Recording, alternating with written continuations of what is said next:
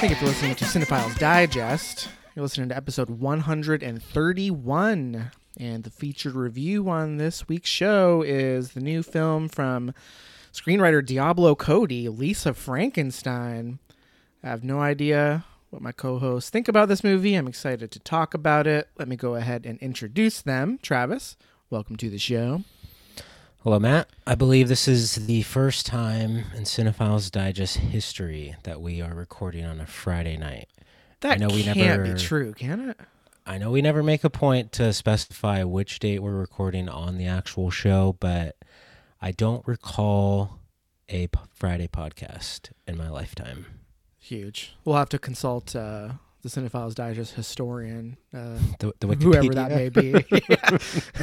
Check the Compedia. Um, What? Paris, welcome to the show. How's it going?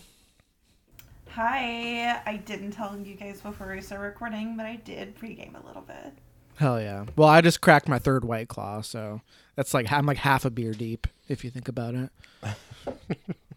so we're it's huge. It's Friday night. We're ready to fucking party. So before we get into our review, though, we got uh something to talk about here.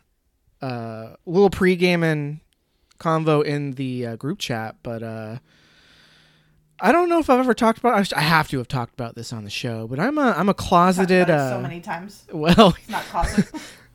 uh, well, uh, I still consider myself in the closet. Don't don't force me. is. Uh, I'll come out on my own time. Um, and this is not a coming out. This is uh, you know, it's, it's close friends. It's uh, I'm a I'm a closeted Staind fan, and uh, Paris and I got to talking about Stain today, and uh, turns out she might be a closeted Staind fan too. And uh, Travis, it sounds like you're just you're not even in the closet. You love Staind, right? Fun fact first concert I ever went to, Staind, was in the lineup. No way. Was it the Family Values tour? It was. What? How did I not know that was your first concert? Was that like the Limp Very Bizkit cool. lineup, like the classic Family Values lineup? Uh, no, I think it was the year two after. It was uh, Stone Temple Pilots, Linkin Park, Staind, Static X, and Deadsy. I don't think there was any others. Okay, wow. That Not nearly not as be cool More as, of uh, that time. the previous one. Yes, that is a very uh, 2000. What? When was that? 2001, two. 2001, I think, maybe. That tracks. I also saw my first concert in 2001. It was Aaron Carter. And it was at Great America, which, for those of you that aren't familiar, it's a pretty cool amusement park in California. Damn, I didn't go to my first concert till I was 16, and that was 2000. Fucking uh, loser. I thought you had cool parents. Six. 2000, oh no, I was 15. 2006. I do have cool parents, but they I didn't take me you to. had cool. I lived in fucking the boonies where I currently live. They they were they You're so me to show. close to Bellingham, like which has shows all the time. Like, what are you talking about? Yeah, not shows that my parents are gonna take me to. I did see fucking like Burt Bacharach or something at the at the Lynden Fair. I think that was technically my first concert. That's when was that? That's your first. I would I would have probably been like eight or nine or something. There you, there you go, bud. It was actually in 1964. I saw Burt Bacharach. no, I don't. I feel like it's Burt Bacharach. Some old timey fucking, you know, one of those guys, like an Elvis. Uh, uh, who's the other guy? The fucking Rat Pack guy. What's that guy? Sinatra. You know, a crooner. Yeah, he he was doing the the Girl, fair circuit by then. So. But uh yeah, Stain. So okay, so you you're the only one here who's actually seen Stain, Travis. How was uh was that huge or Dude, it was my first show. What do you think? so duh? But were, were they like the headliner? Linkin well what's Linkin Uh, Park no, the Stone? Temple Pilots was the headliner. Linkin Park Yeah, was that main seems about support. right. Okay, and then, Sta- then Stain Stain was third. Yeah. huge, huge. Okay, was the was the the Scott Weiland guy still the singer for Stone Temple Pilots Yep. at that point? He was. Legendary. It's an interesting, interesting fella. That guy. Uh oh. Well, no, he was just you know he he died like I don't even know what like ten years ago, drug overdose I think. Yeah, Uh, yeah, that sounds right.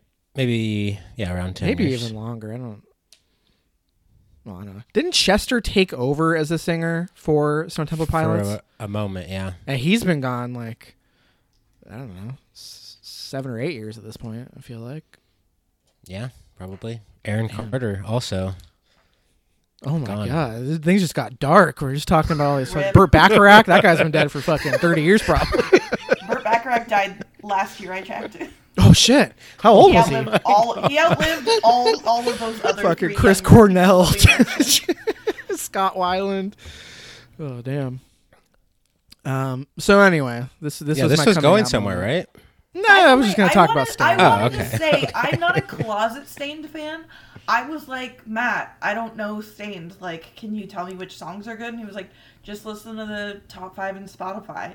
And literally, I was like, I know every single word of all of these songs on the top six. Hell yeah. So I was like, am I secretly into Staind and I didn't even know it? But I'm out and proud, Matt. You got to Yes. come out of the closet and be with me and Travis. Well, the problem is that the singer for Staind is like a he's like a big time trumper dude now. Like his solo project is like bootlicking like fucking America the proud and beautiful bullshit like fuck fuck libtards and woke culture and like literally he like Well, you says all that stuff We're in all songs. about It's- that here on the Cinephiles Digest. We're all about anti wokeness and talking about cancel culture and how That's true. it's ruining Yeah. America. So like, So I'm, he I'm is our- the problem. Now, now, Matt, are you gonna lead the charge on the Staind resurgence, just like uh, the uh, Creed resurgence going on right now? Yes, that's one of the things that I mentioned to Paris is that I, I feel like Staind deserves the the reappraisal that Creed is getting right now. Yes. Granted, Staind never did the fucking halftime show, but I mean, yeah, I'm sorry. Did Creed? I mean, did Staind save us as Americans like the way Creed did? I don't think so, buddy. He's certainly trying. He's doing his damnedest. Well, something weird's going on with my headphones. Can one of you say something? I'm here. Ah, I'm talking. Oh, What the hell? I didn't know we were saying normal things. Uh oh. Oh, well, anyway, I can still hear you guys. I I feel like I'm only hearing shit out of one of my earphones. Is it but- Bluetooth or plugged in? No, no, it's plugged in. I'm wired. Then check your check your not unplugged a little bit. I, I, wi- I wiggled it a little bit, if that's what you mean. Yeah. I think well, we're I feel good like now. when you're when you're wired in, sometimes the aux will loosen a little bit, and then it sounds like far away, and you just gotta click it in. Give it a little. Got to give it a little wiggle. A little tap. No, we're good. We're back in action. Um, yes, I do agree that they should be getting the attention that Creed is currently getting, but you know, Creed is more uh, memeable, just because of you know you can barely understand what the fuck that guy is saying half the time, and Oh, yeah. uh, Um, I'm so sorry that I, I will not stand for Creed slander. I low key from like a young child was very into Creed. I mean, me too. I, I like probably three or four Creed songs, but you know, Are they in the rotation? uh, when I'm drunk and I'm in my parents' car, yeah. okay. There's a special place for that playlist. yes, it's funny you mentioned that. I actually, I'm kind of over Creed at the moment because my parents got a uh, a new car. Well, new car. It's a 2009 Nissan Murano, but uh, my dad's super into driving it, so he's like volunteering to like drive us to like the breweries on the weekend and stuff. So like two brewery trips in a row, my dad puts on Creed, followed by the Limp Bizkit song that is on the Mission Impossible 2 soundtrack. Do you know Oh, what I'm oh, talking about? That's a banger. it is a banger, but I mean, That is so specific. that back- bass line. back to down, down, down, down, down, down. iconic but back to back i mean come on it's fun when you're like drunk and you're singing it but then like to the next time you're drunk and driving in a car well i wasn't driving but you know what i mean now, when he was doing this, was this ironically or unironically? uh for them unironic for Okay. sure i'm well i unironically love limp Bizkit. i ironically love creed Wow, that How is do we so feel about that? reversed. I'm with That you. should be I'm with you so on that. reversed. it's I reversed unironically love Creed.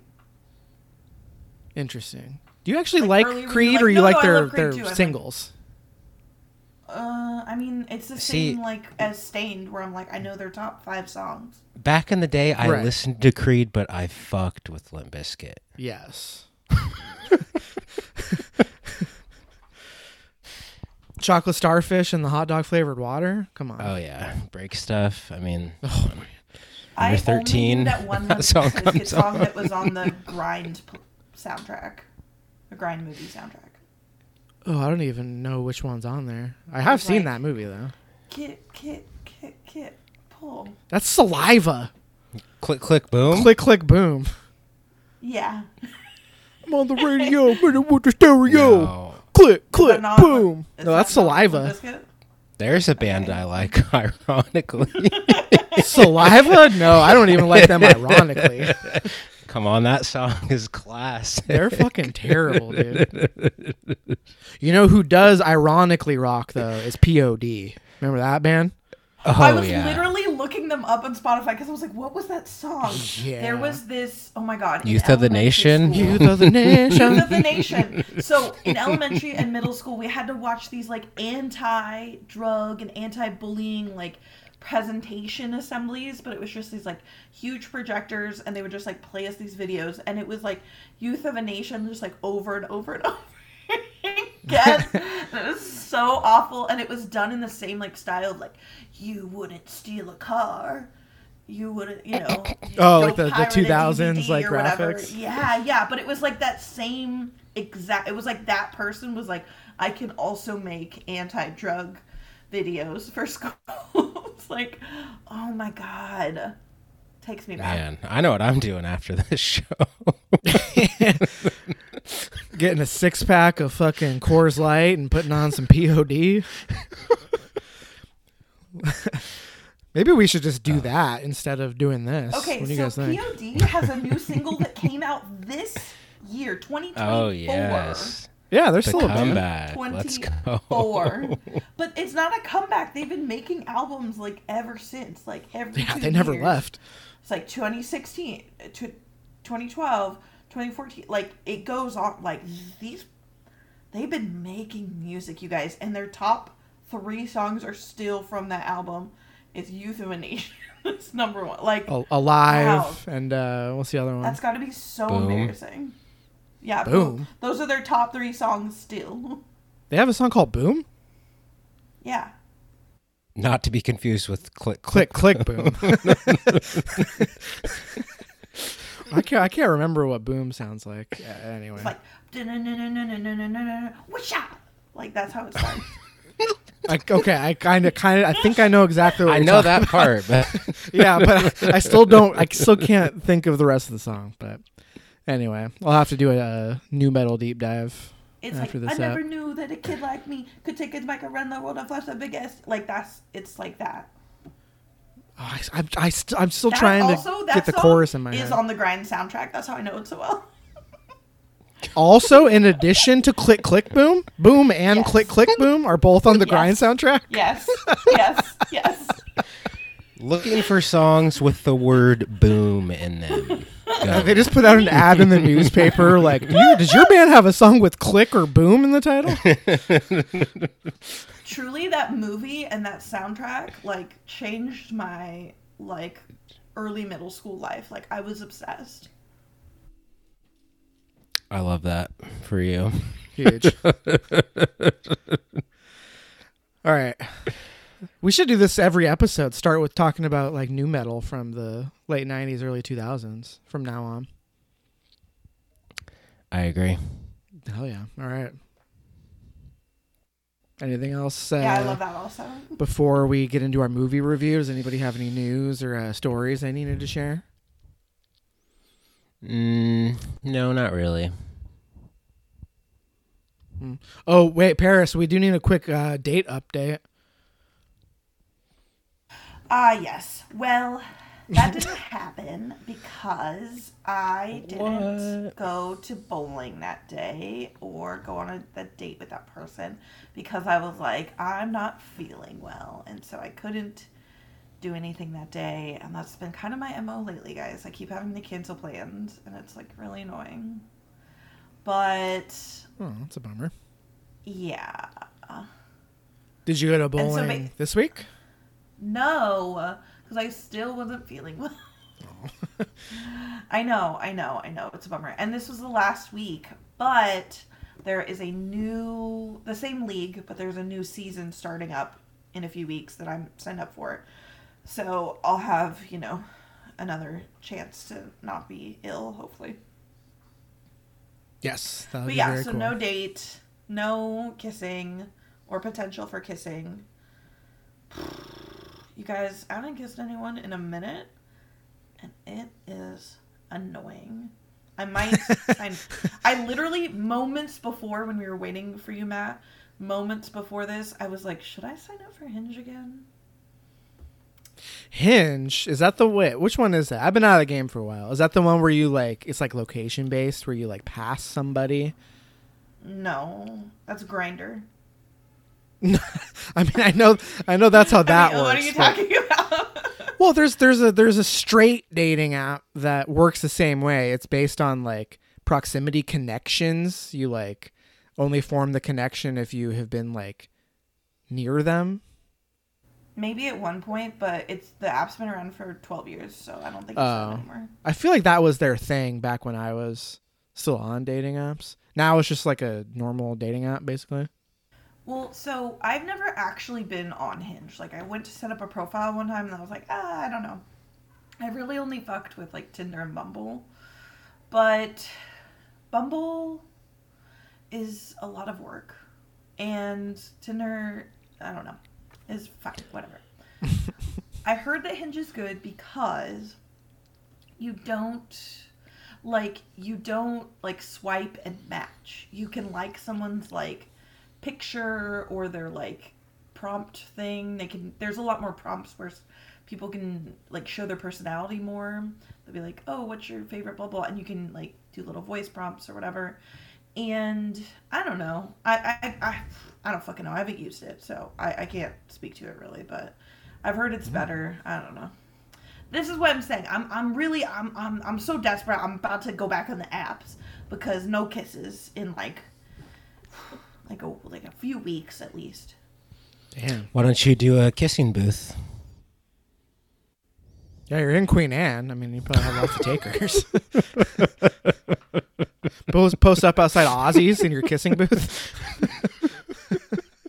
I'm here to help, parents. You'll have a you'll have a fucking line of uh, Dodge Rams and uh, Teslas around the block, waiting to hit up that kissing booth in front of Ozzy's.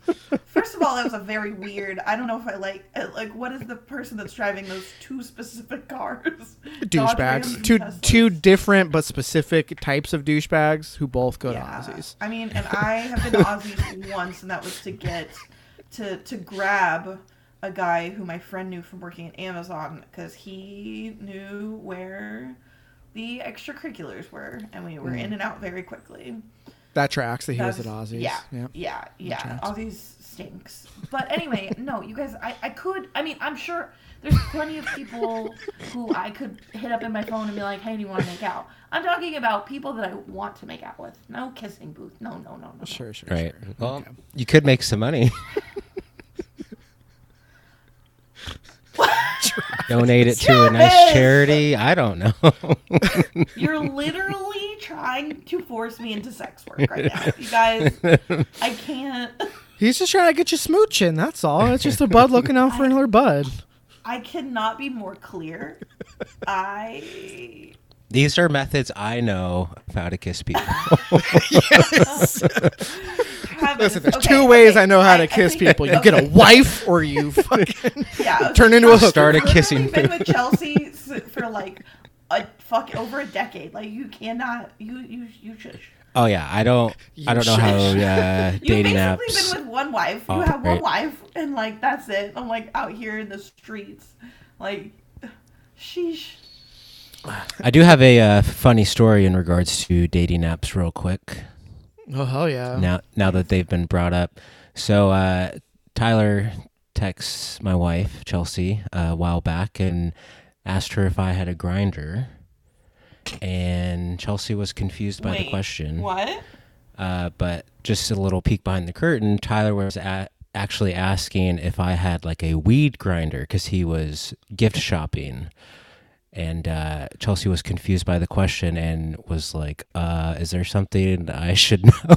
Did he did he drop the e, or did she think he meant grinder? she thought he meant the app. Gri- oh, So there Chelsea was was a like, weird uh, like Well, also, I mean, he's in Houston, so I was like, oh, is someone like pretending to be you near him? But like, he's in Texas. Yeah. Tra- Tyler was on Grindr, and he was like, "Is that Travis?" Damn, I Wait gotta a let him know. yeah, the call's coming from inside the house. but, but no, he meant, "Do you have a grinder?" Oh my god, that's so funny. yes. So how did that conversation go? Did Chelsea oh. was? They cleared it up eventually, but it was it was fun for a, a hot second. Eventually, I mean, pretty quickly after. I wasn't a part of any of it. I was Oh, this is after the fact. You uh, that's even funnier Yeah. because I feel like Chelsea's like, oh, what do you mean? had a minor panic attack, followed by a good chuckle, and then yeah. that's funny. Oh man, All right, let's get this show on. that on would the be a wild way to find out your partner was cheating on you. For Their brother sibling, texts their you. sibling to text you and be like, um, are they dating? Do you know if he asked one the-" trick question? He does. because uh because I don't know that. I just want to know if you know. yeah. And not Asking only for a friend. yeah, not only is it a dating app, but it's like you know, seemingly straight partner and you're like, that's a gay dating app, that would be even more mind boggling. Like there's a lot to unpack there. Yeah. Good Well- times. Thankfully, that's not what he meant, and uh, crisis averted. Okay, I did get a grinder for Christmas that year. so you're on it now. Currently, you're on the app. I know it's like, like a subscription or I got a premium subscription gifted to me. Uh, hell yeah! All right, that's en- that's enough. You guys, cut it out. Yep. Cut it out. Let's uh, go ahead and move on to uh, you know what we're all here for. Let's talk movies. Let's uh, move into our review of Lisa Frankenstein. Uh, plot synopsis: A coming of rage love story about a teenager and her crush. That's huge, dude.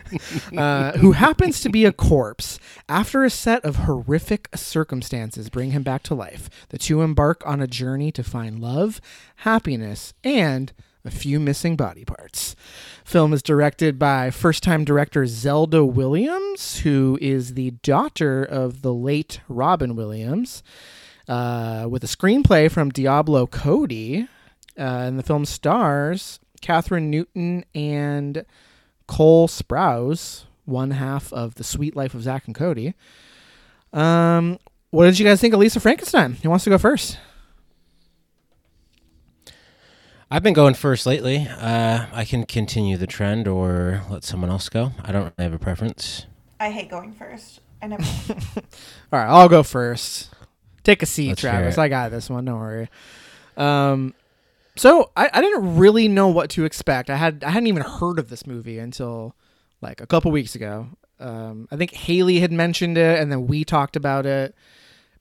I don't think I knew it was a Diablo screenplay co- or Diablo screenplay Cody Diablo Cody screenplay until we were recording the last episode, and I saw that. Um, so you know, hadn't seen a trailer, didn't really have any expectations, and I liked it. Um, overall, definitely positive on it. I did find it to be a little lacking in the humor department. I was expecting a little more. Knowing it was written by Diablo Cody, maybe that's a me thing, a little baggage. I was expecting more from like the dialogue. Um, but I really love what it's going for. I mean, it's it's a nostalgia movie in more ways than one. I mean, it's literally set in the 80s and there's tons of pop culture references, but it is also it's not a satire. It's more of like an homage to like that style of comedy that we saw a lot in the 80s of like completely preposterous plot and scenarios that the characters just kind of go with it and there's all sorts of hijinks that unfold and it was you know a very light and uh, unserious uh, romp we'll call it. And I, I did like that it plays with some of the tropes of those 80, 80s movies. Um, i do think the chemistry was a little lacking for me between the two leads. Um, I did like Kathryn Newton's performance quite a bit. Um, Cole Sprouse, you know, uh, I mean, he's in a role, he's in a non speaking role, so I guess there's really only so much he can do, but um, a little underwhelmed by him in the movie. But overall, I found it, you know, it was, uh, it was entertaining. Um, could have been a little funnier, but I I thought that the atmosphere and the vibes it was going for were very charming and um, wouldn't call it a great movie, but I, I enjoyed it. Um, for a movie I had basically no expectations for, um, it was pretty good. I liked it. So we can start there. Paris, you or me? I'm down to go. All right, go for it. Um, yeah. So I will say overall I like this. However, not as much as I was expecting. This kind of feels like a movie made for me. You know, it's got uh, horror, romance, comedy. It's got Diablo Cody writing. It's got silly 80s stuff. It's it's got you know callbacks and homages, etc., etc. Beautiful lighting. I think that again overall positive, but I think that I think that the main thing of why I'm not as high as I thought I was going to be on it is it is really like the direction and the editing. I felt like so many so many scenes and lines just like lingered in a way where I was like what it felt like a like a like a student film where they haven't quite got a knack for like a quick a quick cut, you know? And it just lingered in a way that I was like, okay, we're like we need to they're just sitting there like we need to move on to the next. And I noticed it as I was watching and that did take me out of it. I will say to its credit though, I was I strongly disagree with you, Matt. I think the jokes were hitting. I was laughing so much. Eh, I didn't have very many people in my theater, but I was one of the only pers- people laughing, so maybe it just was not as general humor as it or maybe the humor was specific to me you know maybe it, it didn't work in other ways for other people but yeah, I will say I, I I was I was a little bit disappointed. Uh, yeah, I would agree with uh, some of what you guys said. I will fall more on the negative side. Mm. I do. I, I, will say I'm a fan of Diablo Cody overall. Um, I'm not like the biggest fan, but um, I like Jennifer's body and Tully quite a bit um, and Juno, I guess. I haven't seen Juno in a long time. Uh, blanking on what else she's really done, but um, young adults. Oh yeah, that too. That, that's one. good. I prefer the Tully. other ones that I. Yeah, totally. Or, yeah. yeah.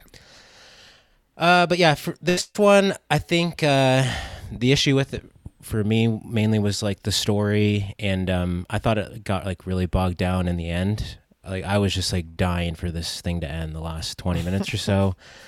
Um, and in regards to the humor, I didn't think it was very funny. My audience, I actually saw this earlier this afternoon because I'm still on uh, paternity leave, and uh, I we had a few older women in my crowd, and they were reacting to it like it was you know, they were watching Austin Powers for the first time 25 years ago. um, they they were getting a kick out of some of the, I guess, raunchy humor in this movie. Um, but yeah, for me, I think the jokes fell pretty flat. They felt very written, and I know that that's kind of Diablo Cody's thing. But if if they feel written and they don't hit, then they just they like really stand out as falling flat. Um, mm-hmm and yeah, I didn't really care for like the nostalgia or like the callbacks really to the era. Uh, I kind of liked what it was going for, but again, a lot of that stuff just felt like forced or just Like one thing that I didn't really like was I forget what brand of gum it was, but it was like, oh, let's make a reference to an, an old like brand of gum, and it's just I don't know. It felt like there was no purpose to that other than to just like point it out, and that's when that stuff is like that's like a bad example of um, nostalgia, where it just is literally showing it, but doesn't really add anything to the movie. Um, it did, yeah, it did feel like an homage to uh, some like '80s movies, and it definitely felt like Tim Burton esque. It it had a like uh, Edward Scissorhands feel to it, just like the town and some of the the way the characters acted, and then um, the the creature. Yeah, his mannerisms a little bit. Yeah, Yeah. I got the same thing. Um, but yeah, I, I guess I like the way it, it looked and like the aesthetic of it. Like I I really liked the uh, the house, like the exterior of it. They made a point to show that a couple times. That was a That highlight. very pink house. Uh, the music was decent. It felt a little obvious or on the nose, but some some bangers in there. And um, not that I really care or will like take too much away from it for this, but um, I thought the like effects in this movie looked atrocious. Anytime they use CG, it just looked way fake When did they for example, uh, like when there's a character that pukes in in one moment, and that just looked so fake. And there was at least one or two other instances where it just it looked really bad. I wasn't bothered by like the CG. I was a little bothered by like it, it I think Paris called it a student film. Like it definitely the direction I think is the weak the weak link in this movie. You can feel that it's low budget. There's a certain charm to it, but at the same time like it, it doesn't look very good oftentimes. There's some awkward like two shot like reverse shot conversations that kind of like Paris that kind of linger too long and I don't know about you guys but I this feels like a movie that has maybe been sitting on the shelf for like a couple of years or something and they just kind of like dumped it in February finally like I don't know when production was completed on this film but like the two leads look how I remember them looking like four or five years ago. Did you guys I like the the lead? She was in like Detective I mean, that's a Pikachu. wild thing to say about Cole Sprouse because uh, he looked dead for most of it. so what do you mean? but well, I mean, he had makeup on, but just age wise, like it, it, I get the impression that this was made like a couple years ago. I don't know if that is true or not, but especially with the lead, Kathryn Newton or whatever, like she looks just like I remember her looking. Like I said, like four or five years ago, and It was It just- filmed it in 2022. Okay. So it's probably just the budget that was giving me those vibes. Um, I mean, the, you know, they're playing high school kids, and you know the the makeup and stuff. I guess would make them look younger, but um, I did I liked the nostalgia elements of it as far as like its like playfulness with like the structures of movies of the time. What I did find to be a little cloying and annoying was like the constant pop culture references. Like when you watch those movies in the 80s, like you might see a band shirt or a poster on the wall, but you don't have characters going like, you know, oh, have you heard this song? Oh my god, this is The Cure. It'll change your life. You know what I mean? Like they weren't referential in that way. So the fact that this I movie mean, I has that so that many pop culture references. like- more to like uh I actually did like the Cure joke though. Oh, it's not the joke itself that I had an issue with. That was just out the of, first thing that out came of all to the mind. jokes, that was one of the ones that actually worked for me. Where she was like, "It won't really like cure you, but in a way, it might." Like, right yeah no i didn't mind that that was just the first reference that popped into my head it just it did feel a little forced like the you I you know thought there's line like was a reference to Garden State specifically. To Oh. Garden State because of the, the yeah, the- when Natalie Portman says like the it's Smiths thing? they'll they'll change your life or save your life or whatever the fuck she says.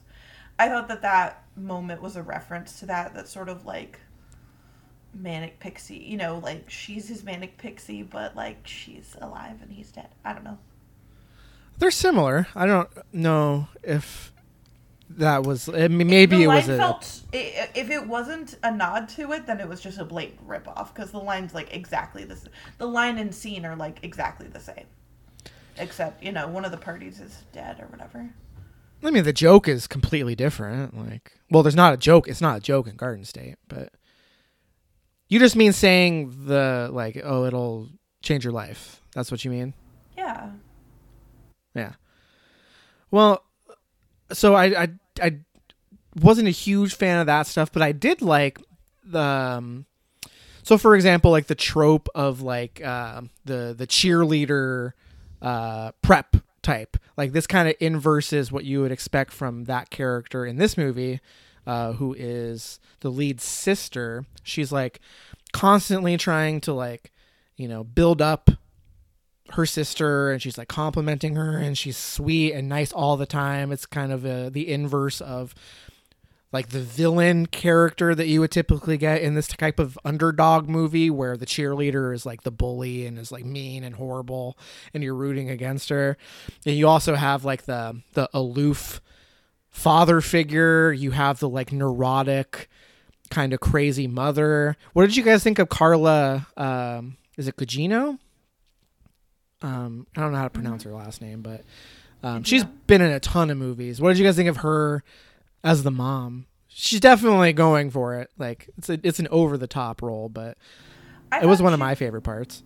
Yeah, I mean, I felt like she was chewing the scenery, but I thought that that felt very in place, given like I I feel like that's the whole point of this movie. Like, it is pretty campy, it is pretty bold and wild, and I feel like she fit in there very well. I feel like I really liked that all of the the tropiness of it, like the basic story, like yeah, it was still tropey and cliched, but it sort of subverted what I thought was going to happen or what I thought. Like I thought, oh, she is going to go into a psych ward, and like earlier when they talked about being like her being a nurse at the psych hospital, I was like, oh, she's gonna have to go to the psych ward and figure that out, blah blah blah, because we've seen that a million times. But like, oh no, she just murders her. Like that. That's such a sorry spoilers. um, but I I felt like that sort of subverted that, and then I like how, gosh, I am getting into spoilers now. Um. Well, since I already spoiled that bit, I like how they don't cover it up that well. Like it's very obvious. And that's sort of the way that plays out the rest of the movie. Yeah, and it's also kind of fun because we get the impression that this is like a pretty small town, and the, the you know the cops are probably like that don't have a ton of resources, and like it makes sense that even though like their crime was so like messy and like stupid, that it still does take a while for them to actually get like caught. Um, so I did like no that more stuff. than a few days though, really. Like like within a week, I feel like this movie is over. Like it takes place within like a week, right? yeah, it's a pretty short amount of time. Yeah, so like by the end of the week, I mean, their their their goose is cooked. Well, I just like how committed to the bit the movie is. Like it's it's it's more like outrageous than I thought it was. Like in particular, there's a scene towards the end that involves uh dismemberment, we'll say, that I was like, "Oh wow, that's really going there, is it?" Like and What a choice of words. I thought it was uh pretty funny. and um you know, it's it's not afraid to be silly. What I do what I will say is that I do feel like it lacks like a certain earnestness that those certain 80s movies had that were like even when you rewatch them now like they may be like kind of cringy and over the top and but they're like honest with like the emotions that they're going for. This movie is so like goofy that it's almost like I don't know, too rooted in nostalgia and like being a satire, homage, whatever you want to call it, that it just kind of like never really uh, ex- excels or exceeds its its premise, but it's fun. It is something I will say though that I probably won't revisit. You know what I mean? Like maybe I'll watch it again down the road. No shot. I revisit. No shot for you. No shot. Yeah. I, I, I get what you're saying. I mean, it's feel fine. like It's just like you could do a lot worse than this movie, but yeah, for me, I just I don't know. There's much better options out there that are trying to do this kind of thing, and yeah, I mean, we haven't touched on it too much, but I would be curious what you guys thought of the actual like story and ending of it because I thought there wasn't much there to really like keep me going. Oh yeah, you you mentioned that like the last twenty minutes you were just like couldn't wait for it to end. Well, Um, it really felt like the ending was being dragged out, but then like I just think back to the plot of the movie and I don't know, it just didn't like it wasn't that engaging for me. Like yeah, I was riding on everything else but the story. it's a very simple premise. Like if you really think about it, there's really not a whole like the actual story beats that happen. Not a whole lot happens. It definitely feels padded. I mean, this movie's only like hundred minutes. Um, I felt the length a little bit. So like from a plot standpoint, there is really not a whole lot that happens. I mean, I think you're more so supposed to try to be endeared by like the jokes and the characters and just the silliness of it. Um, the plot is Yeah. definitely slight for sure. Well, and I also feel like this would appeal more to females this movie in general. And I think it, it skews younger too. Like it's a PG 13 Yeah. movie, but I don't know. I was kind of getting like YA vibes from it a little bit.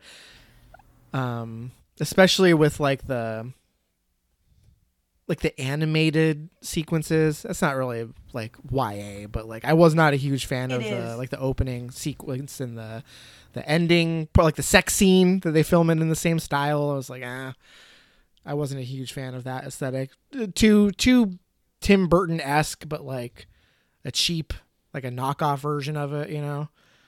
Yeah. Yeah. I will say I liked the introductory story as animated, and I loved her weird dream that looked like it could have been directed by John Walter- Waters. Like it, it that like that was so interesting. But the actual sex scene, I was like, oh, this clearly was to get it down to a PG thirteen rating, which is something that Diablo Cody said that she learned from Jennifer's body. Is like she wanted to make it more accessible because that was such a a critical failure when it first came out. Um, I I did want to go back, But has been about- reappraised since then. Well, right. It's become a cult classic, so you know who knows. But um, I did want to go back to what you were saying about YA because I I think a hundred percent that is the vibe I'm getting here. It's very YA, and to that extent, I feel like it does feel like some of your goofier like John Hughes '80s films, like your Weird Sciences.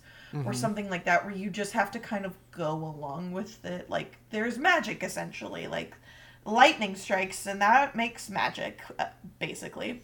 Um or like even like more more newer warm bodies. Like it felt like it had that kind of similar vibe.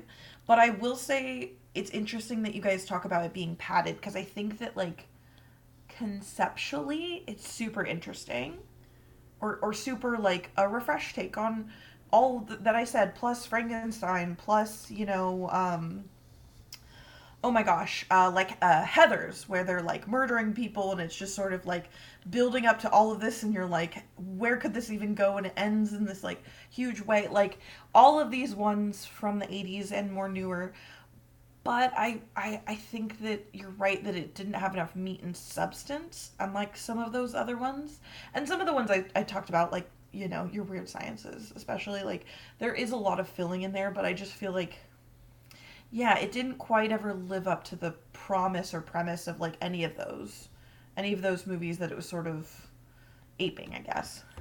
Yeah, and I think the the great irony of Diablo Cody learning her lesson the first time is that I think this movie has also been a huge disappointment at the box office, and I don't think that the cult, like I I, I don't envision this movie being going through the same reappraisal that Jennifer's body has No. gone through. And even then, like I know like in our circle, Jennifer's body is like, you know, iconic and it's really good and it's subversive and funny. Haley and I w- had a drink beforehand, uh, before we saw this movie, and the the guy asked us what movie we were seeing, and we said Lisa Frankenstein, blah blah blah. And we we mentioned uh, Diablo Cody, and Haley mentioned Jennifer's Body, and the kid had never even heard of Jennifer's Body, like not even not seen it, like he didn't even know what it was. So I feel like it's kind of hard to gauge like the cultural like cachet of some of these movies that like Well, that's you that's not normies hundred don't know. percent fair because uh, you know generations after guy. us don't give a shit about movies. Yeah, plus like one kid at the fucking movie theater didn't know Jennifer's body. so But I, feel mean, like I get what you're saying, Matt. There's there's to- Well, we know this guy, and he he loves movies. He's really into. oh movies. okay. Like every So time we he's go not in just there, like a casual Right. normie. Okay. well, he might be a normie. I don't know much about his taste in movies, but he he called himself like I think he might even be like studying it at like a community college or a Western or what something. a fucking loser. So like, uh, granted, he's probably I would I would peg him as probably like 23, 22, You would 23. peg him? You know, Matt, I'd peg him. Yeah, twenty He should year old know- Matt would he- peg him. Yeah. he should know what Jennifer's body is then. But uh, Just- would he though? Like that's what I'm saying. Like maybe it's not as like ubiquitous well, the whole point as I of thought it something might being be. a cult classic is not everyone knows about it, right? Like he's 23. He's like, you know, 10 years younger than y'all.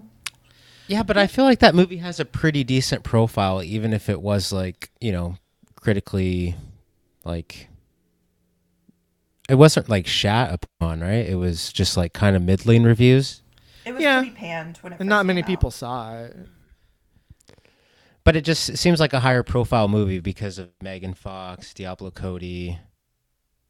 I mean, that's about it. But Well, at the time that didn't mean much. So Diablo Cody, because Oh, that was on. pre that was, was that pre Juno or post Juno? lit the world on fire when she That was hit the post for screen. sure. Yeah, well, it fucking fizzled out with uh, uh, shortly after. Well, I guess that So was I don't know. I mean, I, this will mean more to y'all, but Jennifer's Body currently has 130,000 reviews. On Reviews. Letterboxd. Yeah, sorry, on Letterboxd. Is that Yeah. a lot? Is that a little? Like, I don't know. That is a lot, but it's also on a movie app. You know, like it's it's Right, that's what I'm saying. Cult classic. Like, just because some fucking jabroni that works at your movie theater that calls himself a movie nerd who's 23 doesn't know about it doesn't mean it's not a part of like the cultural zeitgeist. well, no, it is. I think I just maybe I might have potentially. I mean, a small sample size, one guy, right? But like, I I feel like I maybe underestimated how well known that movie is because I was aware of it even at the time, even though I didn't see it until much later. Granted, it came out when I was a teenager, but it's probably just an age thing. But I don't know. I want to say I saw it in theaters, but around that time I was seeing like everything in the theater. So so you probably did, you just don't remember. Because I definitely saw it around the time it came out, and I want to say it was in the theater. Yeah. That movie has a 5.5 on IMDb. Out of 10. Yeah. it's got a 3.4 on Letterboxd. Damn, that's lower than I would have thought. Well. Anyway, I the point being I don't I don't see this movie having the same potential as a cult film. Yeah, but- your point being is that we're talking about another movie because this movie sucks and there's nothing to talk about. It We're, doesn't suck. It doesn't suck. I know.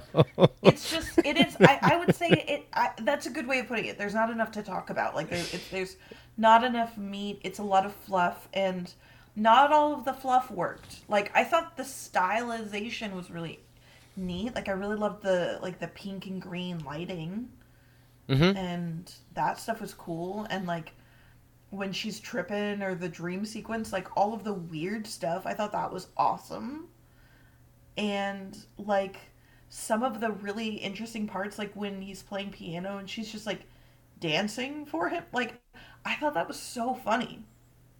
It's the movie's at its best when it embraces how silly it is, you know? Yeah, the silly weirdness. Yeah.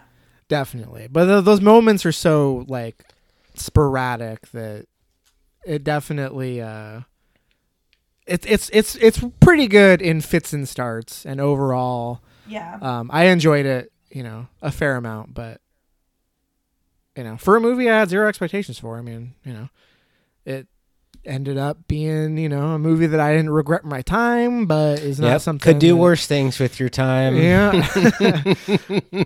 but am I like, you know, oh, I can't, I'm so glad I saw it? Uh, not really, but Y'all, this was my first uh, 2024 movie of the year. I think it was mine too. I, I'd have to, I have to check. Uh, the yeah, I think it's but- my yeah my first 2024 movie of the year. Yep. Oh yeah, starting the year off with a bang. Oh, sorry. I was trying to say uh, that we're starting the year off right, but All right, we Yeah, wanna wrap, I mean- wrap it up or People people will give this um, you know star ratings all over the board, but I would say this movie you know its lowest point is like a two, and its like absolute highest is like a four. yeah, I, I have a couple mutuals on Letterboxd too. Like, I have two two friends who gave it four point five, and I'm like, uh, that's. But they were like, "Oh, this movie was made for me. It's hilarious." Like, I, I really do feel like your enjoyment kind of boils down to how funny you found it. It sounds like you liked it the most of the three of us, Paris, and it's probably because you thought it, you found it funnier than we did. You know? yeah, the humor did hit for me. Although I will say, like, it was interesting how much the humor hit for me and how many of the in between parts I was sort of taken out of the movie. Like, I, I, I recall literally thinking during the middle, like, is this cut weird? Like, what's wrong with this? Like, it, it, it felt off. And it could be that those were just, like, jokes that weren't hitting for me, but it didn't feel like that. It felt like things were just not quite. It, it seemed like someone who didn't know what they were doing, and let's be honest, you know, first time director, Nepo baby, you know, jack off hands in your general direction. Am I right, Matt? Got him. Well, it's also I, I I do think you're onto something though that the middle third I think is the weakest structurally. Like I would I felt it I felt the time. I was like, okay, can we get along, little doggy? And then it picked up in the last like 20 30 minutes and I actually really enjoyed like the end picked stretch of it. I think so. I really oh, Yeah, I I'm think gonna be so. honest, Travis. I'm with Matt. I didn't understand what you oh, meant when you said the last bit dragged. I was like, that's some of the most exciting stuff. That's when it truly This was goes like off the Return of the. King with how many endings there was. What? No. get out of here. I, for me, as soon as as soon as they go to that house where they find people, that is the point where it fully just exits reality. It goes off the rails. Things go batshit, and I love that. That's when I was like, when the movie leans into that weirdness. I think that's where it's its strength. It does feel like a like I kept I kept feeling that Heather's vibe where like Heather's is another movie where essentially there's very little plot. It's sort of a crazy movie where you have to just kind of go along with it. There's a lot going on and basically they're like we're doing murder, lol, right? But because there's so much weirdness in Heather that you're constantly like what the fuck? It keeps you going. And I feel like that ending bit that's that's where it was. Honestly, anytime he got in that tanning bed, I was like, let's do more of this. I loved the tanning bed. Yeah, it's so stupid too, right? Like that's such Oh, a yeah. fucking exactly. stupid. and did you guys see it was called the kiss of life? Yes. so silly. If the whole movie went for that tone, it would be it would be a, a much better, more enjoyable experience. Well. I think it's trying to, but it's just not quite, not quite doing that. Well, it takes a while for her to like fully like kind of go off the rails and like she's for the the first little bit of it she's like trying to hide him and she's still like timid. It's not until she like decides like, "Oh yeah, this makes me cool like murdering these people that are an annoyance to me." like and she starts like it's an interesting thing to do with your main character because she kind of becomes more unlikable Evil. as the movie goes on. You know, a little bit, yeah. yeah, and she's like becomes more arrogant and she's more outgoing, and uh, it makes the movie more fun. But again, it's like an interesting play on you know the character roles from movies of that era where she turns you know it's like the reverse of like the quiet nerd blossoming story she like instead of blossoming mm-hmm. into like a, a preppy popular girl she kind of does that but she turns into like a literal murderer who is you know yeah, falling in love like with a corpse be be the most the big the best version of yourself, right? Don't be quiet. Be be loud and proud. And for her, that isn't like becoming this like beautiful, cool, popular girl. It's like becoming this like goth witch crazy ass bitch and like I kind of love that for her. like I kind of love that. I before we wrap up, I want to say my favorite scene, maybe not my favorite. One of my favorites was early on, uh, the party scene where her sister is like, "Oh, I can't tell anybody, but I can tell you, I trust you." And then by the end of her story, like they just keep adding more and more people who are like listening to her story. I thought that was a funny like visual gag um, where they just kept adding spectators. Um, and just the way she told that story was really funny, and the way it's stylized too, like the whole like axe murderer scene. Okay, so Was pretty speaking funny. of that story, without spoiling anything, I how do I not spoil this? The axe murderer thing. I don't feel like it was resolved, and I sort of felt like it should have been. And I looked online and I couldn't find anything about it. Like, I I just like, am I crazy? Like, do you guys know what I mean? Mm, no, I think it was intentionally like over the top. Do you mean like you thought that was supposed to be like a stylized version of events, but it never actually like says what really happened? Is that what you mean? No, I just mean that that is a very uh, unusual thing to happen. Yeah. It feels like that should come back in a way, and it doesn't. I kind of like that it didn't. Like, if anything, uh, a a different movie, like the, the tropey thing, would have been like, oh my god, I heard so and so, her family got murdered by an axe murderer, and then it turns out like, you know, it was like a mugging gone wrong or something. You know, like the a different movie would be like, here's this outrageous story that has spiraled out of control, and here's the truth. But I feel like we're meant to believe that happened, be- right? No, no, no. That's not, and that's not what I meant. I wanted the murderer us to find out because things seemed a little sus. I wanted the axe murderer to be one of our main characters. Oh, you thought it was like a Or like a loose like story thread or something. Like- Yes, I felt like it was. That's a great way of putting it. I felt like it was a loose story thread that was never resolved. I see. Okay. I, I mean, I didn't. I didn't feel that way. If anything, I thought it was just kind of going for there to play as a, for a joke. You know, Yeah, same. I get what you was mean. Though. Funny, I mean, I thought that scene was funny. really? a little bit. Oh, You sick fuck. yeah. What? Send me back to the digest. That's fine. All right. You guys know how to drop stars? Yes. All right. Um. You know, this is probably going to seem high, uh, based on the conversation, but I'm I'm going three point five on this one. That's hilarious. I'm also a 3.5. Oh yeah. I am gonna be at a two star. Two? Oh, you Grinch. Oh No, I knew God. that. As soon as he said two I am was a the floor, Grinch. I was like, he's at a two. He didn't mind it. I knew it. and The then you were like, I don't think I'm going is to rewatch it. And Travis said, I'm two? definitely never going to Definitely. No way, Jose. Not even a thought in my mind. And then we were like talking about the other Diablo Cody, and he's like, "That's right, because this movie's trash. Of course, it's a two, man. All the signs were there." Damn. I know, I know. It's not that bad though. That seems a little harsh. It's not, but it's also not that good.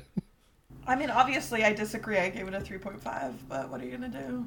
Damn. Not for Travis. As he said so eloquently, it's probably a movie that's more like for females. So, hmm Matt, you and I, you know, yeah. more We're the that, females more in that this, uh, in this yeah. group. Yeah. All right.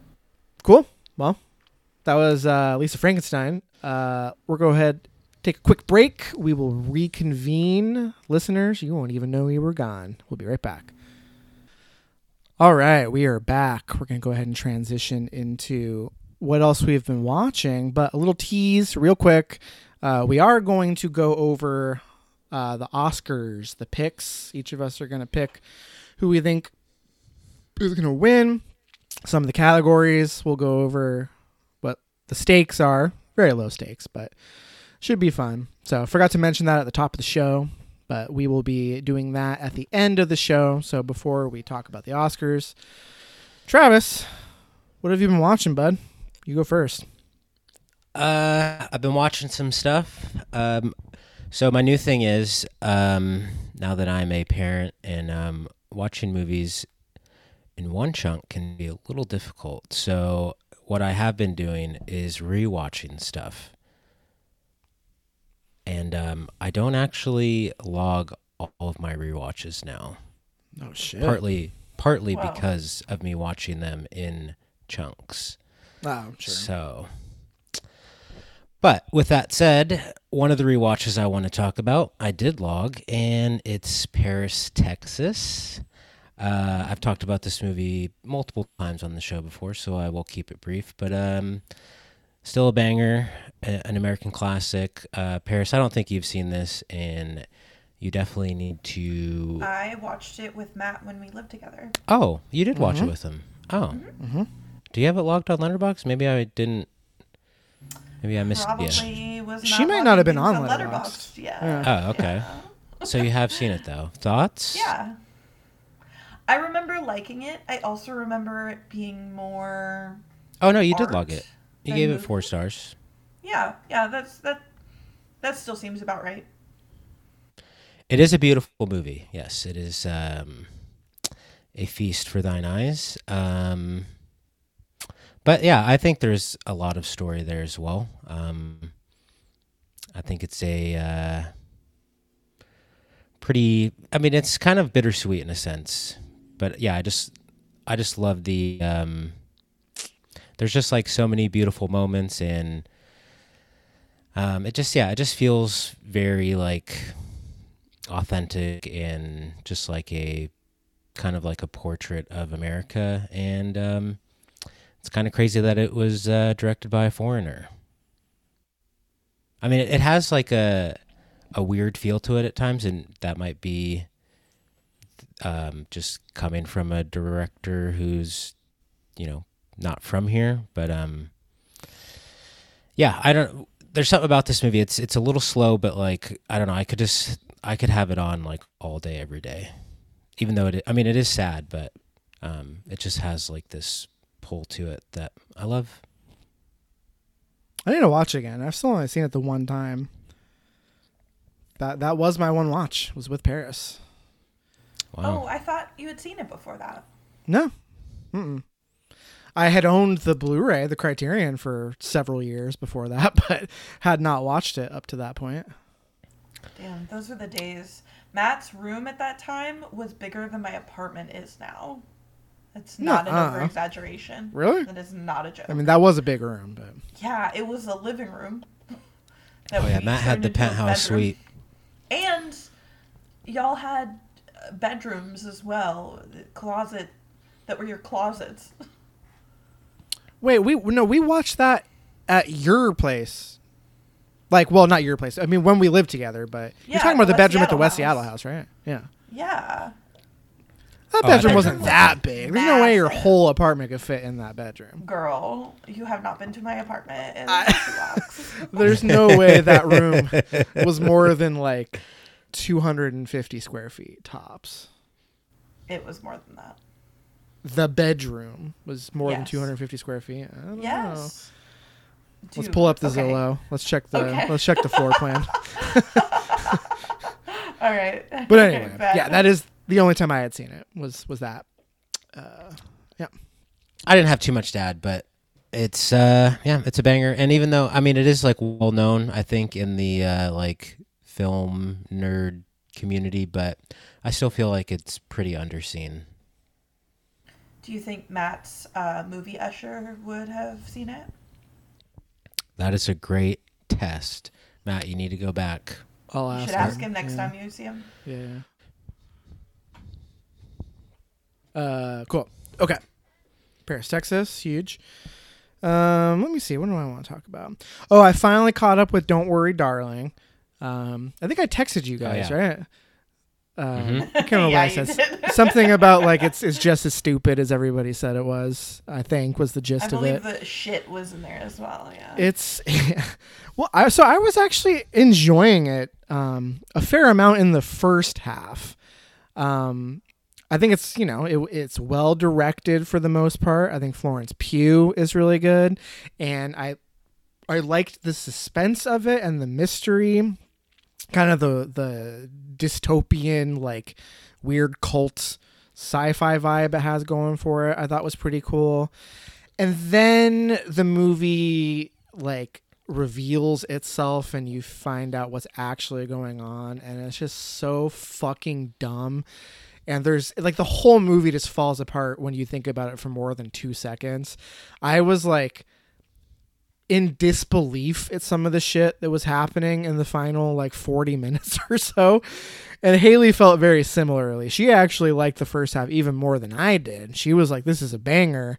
And then by the end of it, she was like, eh, I still liked it, but pretty stupid. So we, we were both uh, on board there. Um, Paris, I don't know what you remember about it, but you. This is one of your patented five star uh, patent You- five what? star movies. Oh, Yeah. so here's the thing. explain yourself. This movie's not five stars. I was going based off of enjoyment, and I left the movie and I was like, I loved it. Looking back, there is a lot of problematic issues. I still liked it overall, but like for me, it's probably more like a four ish. I still really liked it though. I maintain that. Hmm. Is it a five? No. I'm trying to be this year. I'm trying to be more like you can like something, but if it's not good, does it deserve to be a five? That's I'm Love fair. trying to be Okay. more mindful. I think yeah, on the surface on, on the surface it's solid, but yeah, like once it reveals itself, it it really just kind of deflates. Yeah. Kind of bad casting, too. Like, what the fuck is Nick Kroll doing in this movie? What the fuck is Harry Styles doing? I mean, I know what Harry Styles is doing in the Well, movie. we He's know fucking Olivia Styles Wilde, but yeah. I, Nick Kroll in particular is like, get the fuck out of this movie. Like, what are you? why are you here? I did like Chris Pine, but Chris Pine makes an excellent cult leader. Like truly and deeply. I joined that cult. Yeah, Big same. time. I was just about to say, like, I would follow that man to the ends of the earth. I would strap myself up and be like, hook me into the matrix. My You would drink his Kool Aid. Oh yeah. Big I'm like, we're going to heaven in a spaceship. See you later. So, do we all agree then that he is the best Chris? Blockbuster Chris. Uh, no, over I've always Evans thought and Hemsworth. Evans. Yeah. Evans, And- you're you're Evans over Pine. I am a Marvel gal in my heart. And I think that Pine is great. Pine is right up there. But Evans will always just be a little bit higher. No way. Well, you forgot Evans the is fourth Captain Chris. America. You forgot Pratt. Pratt Hemsworth Well, I didn't Evans forget Pratt. Pine. I didn't forget Pratt. Travis forgot. Pratt. Oh, how How the mighty forget have Pratt? fallen. if we were talking 10, 15 years ago, Pratt, Pratt, Pratt all day. But once he divorced his wife, said that his disabled child was like not as worthy of quote God's love as his child that he had after that with Arnold Schwarzenegger's daughter, I just like lost all Yikes. faith in him. Yeah, he's a he's a fraud. But have you guys seen uh, that Parks and Rec blooper where he makes the Kim Kardashian joke? Oh yeah. Well, That's so fucking hi- funny. I mean, yeah, him on that show is his. He's Oh, peak comedy, Like, yeah. like he, the line where where they're like, "I'm googling your symptoms," and he goes, "Leslie, I think you have 404 bad connection." yeah, He like- improvised that. like that's so funny. But Yes. he also sucks as a person, therefore yeah. have to. I don't know enough about the other Chris's, and I don't want to know. I think Chris Pine might be doing the more inter- interesting stuff these days, or maybe These even in, days. in the past. All yeah, motherfucker was in Snow. Oh no, Evans was in Snowpiercer. God damn it! I was about to put one in the Pine corner, but that's fucking. No, Chris Evans. I've been in love with him since he was in Not Another Teen Movie when I was literally thirteen. Oh, so like he will always be. He was in uh, Scott Pilgrim, which was like my second favorite movie of all time. Like Chris Evans will always all the Marvel. Like he's just. He's just every interview with him. I'm like, am I in love with you? And I don't even like adult male blondes. Okay, you guys. I don't trust them. I don't think anyone else should. But like, come on, give me a break. I don't know. I'm a Pine guy. I mean, his his Captain Kirk is huge. His uh His Captain Kirk isn't even the alpha on the ship. Spock is the one that gets Hell all the ladies. Water. Captain Kirk's a fucking beta sigma bitch what? No, in he's his own fucking series. He's okay? also the voice of Peter Parker in the Spider Verse movies. I, I will Marvel head? But here's the thing. But here's the thing. He's only the voice of the Peter Parker that dies. Okay, you know who's the better voice of the better Peter Parker? Jake Johnson, who's That's the true. best of all the people we've talked about. Well, debatable, but That is debatable. uh, there's also only one Chris in uh, Wet Hot American Summer. Ten years later, that is Chris Pine. Another one in his corner. And uh, like Travis said, Hell or High Water. Oh, he's oh he's in fucking really like first that. day at camp too. Didn't like what? Wet Hot American Summer. Hell or High Water. Oh, How really? dare. Oh, that movie's that's. a I know. banger. We've had a whole ass conver- I'm pretty sure we talked about this on the show a million years ago when it came out. Like, it's fine. It's fine. I didn't hate it. I just found it silly. Yeah. Trite. I mean, listen, if we're going based off of discogra- discography, Jesus, filmography, strength, Chris Evans, I think, takes it. But just sheer charm and bravado and good looks, it's Chris Pine all the way. If I'm getting a beer with one of these motherfuckers, I'm getting a beer with Chris Pine every time. 100%. No way. That's how I judge Jake Johnson. most things. Uh, What? We're not talking about Jake Johnson. That is true, though. You brought Jake up Johnson the voice of was- Spider-Man. Was in Drinking Buddies.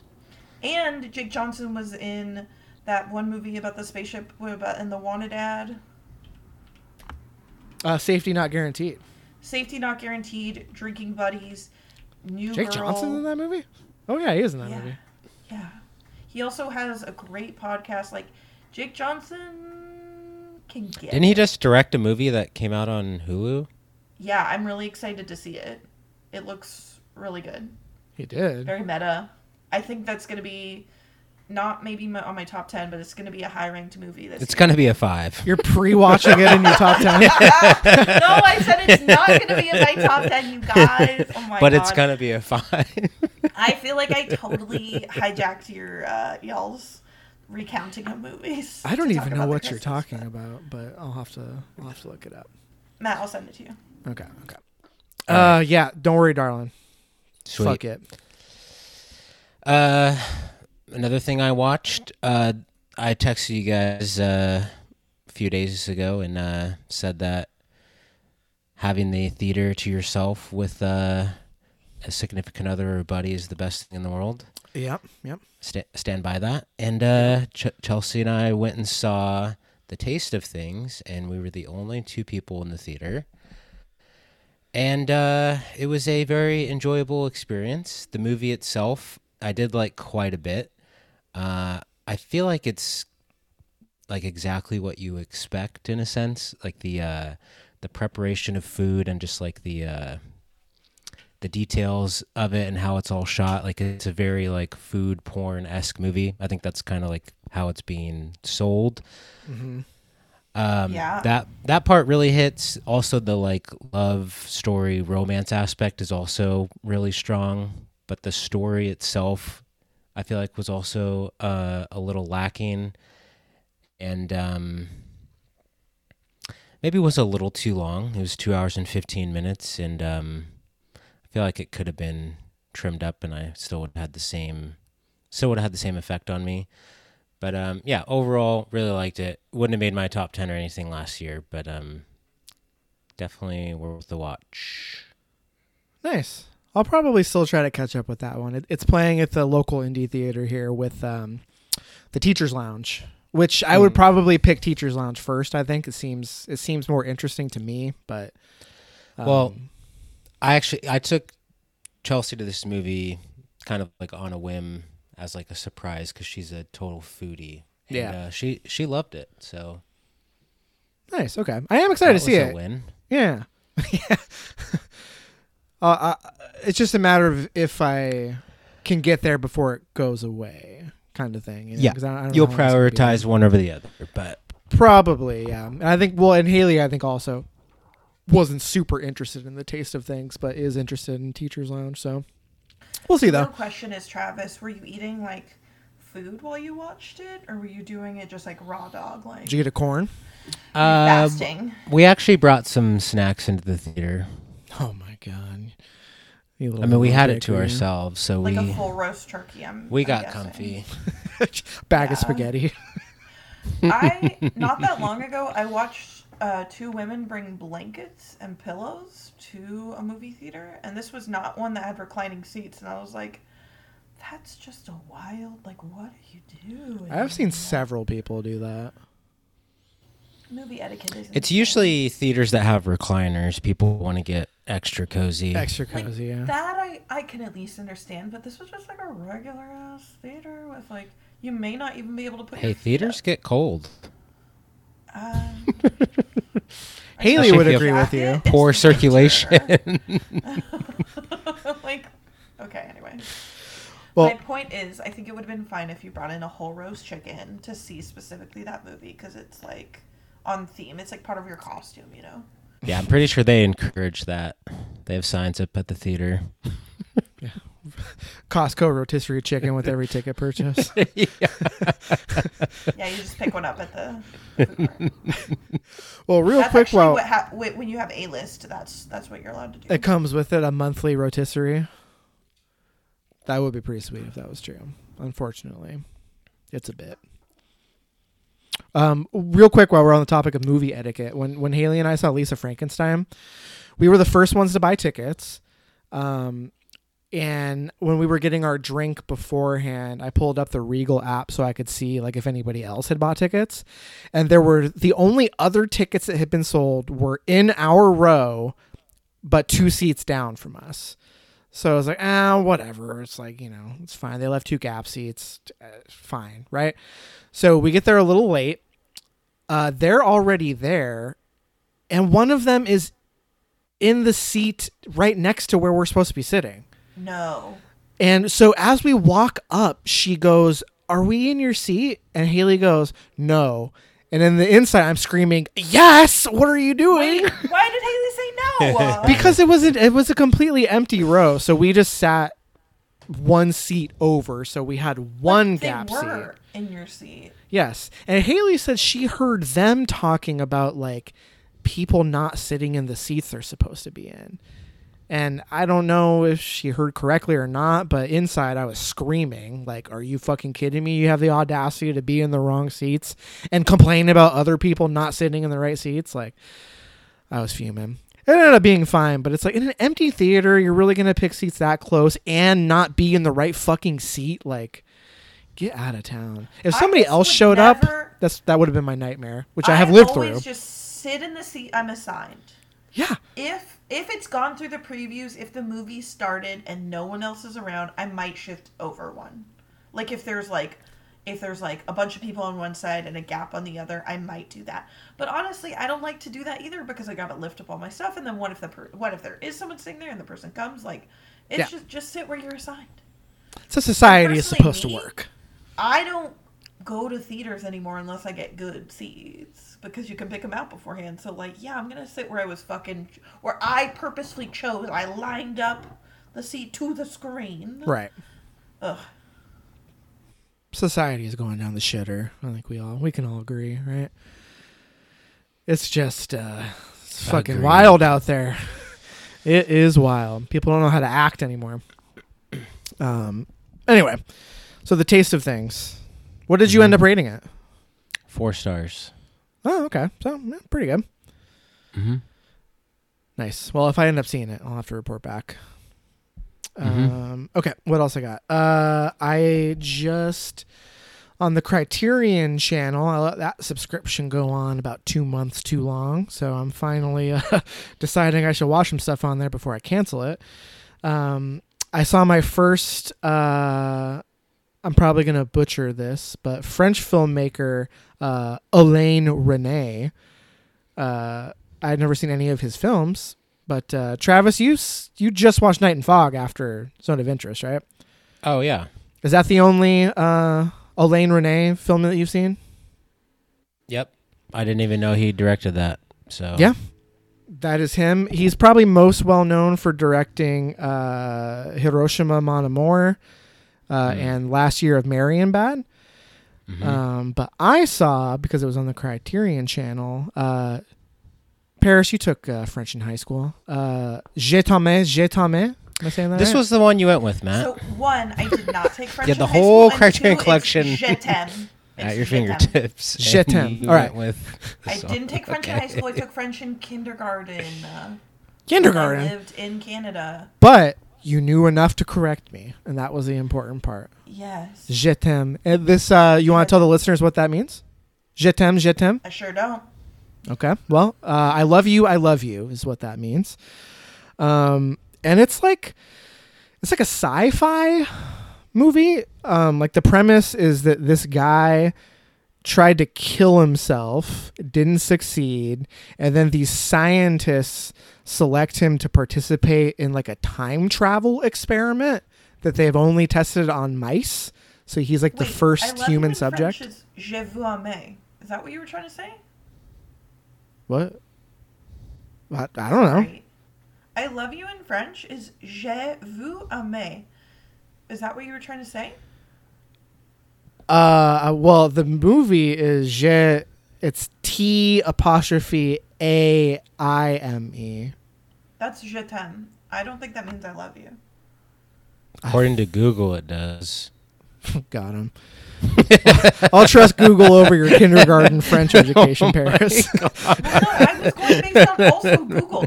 I said, "What's I love you in French?" in Google, and it said je. It said. It said je vous aime. Well, I Oh, there's a if I know. thousand ways to skin a cat. French is a French. I saw a TikTok the other day. It was one of those things where they like a bunch of words that sound similar in a language, and they make Ju- Google Translate. Like they make a sentence with a bunch of words Oh, that sound yeah. the same, and it was just like je je je je je je je je like one of those. Have you ever seen that genre of? no.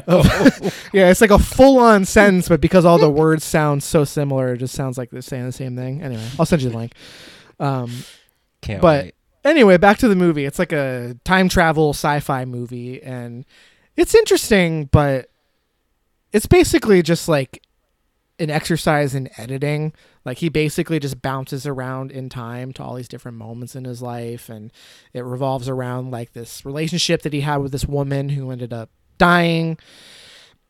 And I don't know. It, it was it was good. I enjoyed it, but it kind of dragged on like it it the the scenes are so like meandering and like I don't know. It's one of those movies that like it's not as good overall as it is in like little moments. Like there were certain scenes that I thought were really moving and cool, but um it's pretty neat. I'm excited to see more of his movies. He's one of the one of these directors uh, he kind of precedes the French New Wave, but he was active around the same time as like Godard and some of those other guys. So, um, Travis, I don't know why I picked this one. Probably the runtime. Uh, and it was in like they had like a collection in February that's like love love stories or something, and I saw it in that Mm. collection. So that's the main reason I pulled the trigger on it. But I got four stars. It's pretty neat, um, but a little uh,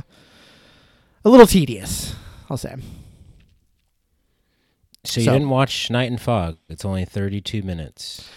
You know, Haley was in companion Bellingham piece. doing something, and I didn't feel like killing myself, so I passed on the the Holocaust uh, documentary, and I went with the sci-fi Yikes. romance. Fair movie. enough. Yeah. Yikes. Uh, save it for a lazy Sunday. Yeah, with the baby in your one lap.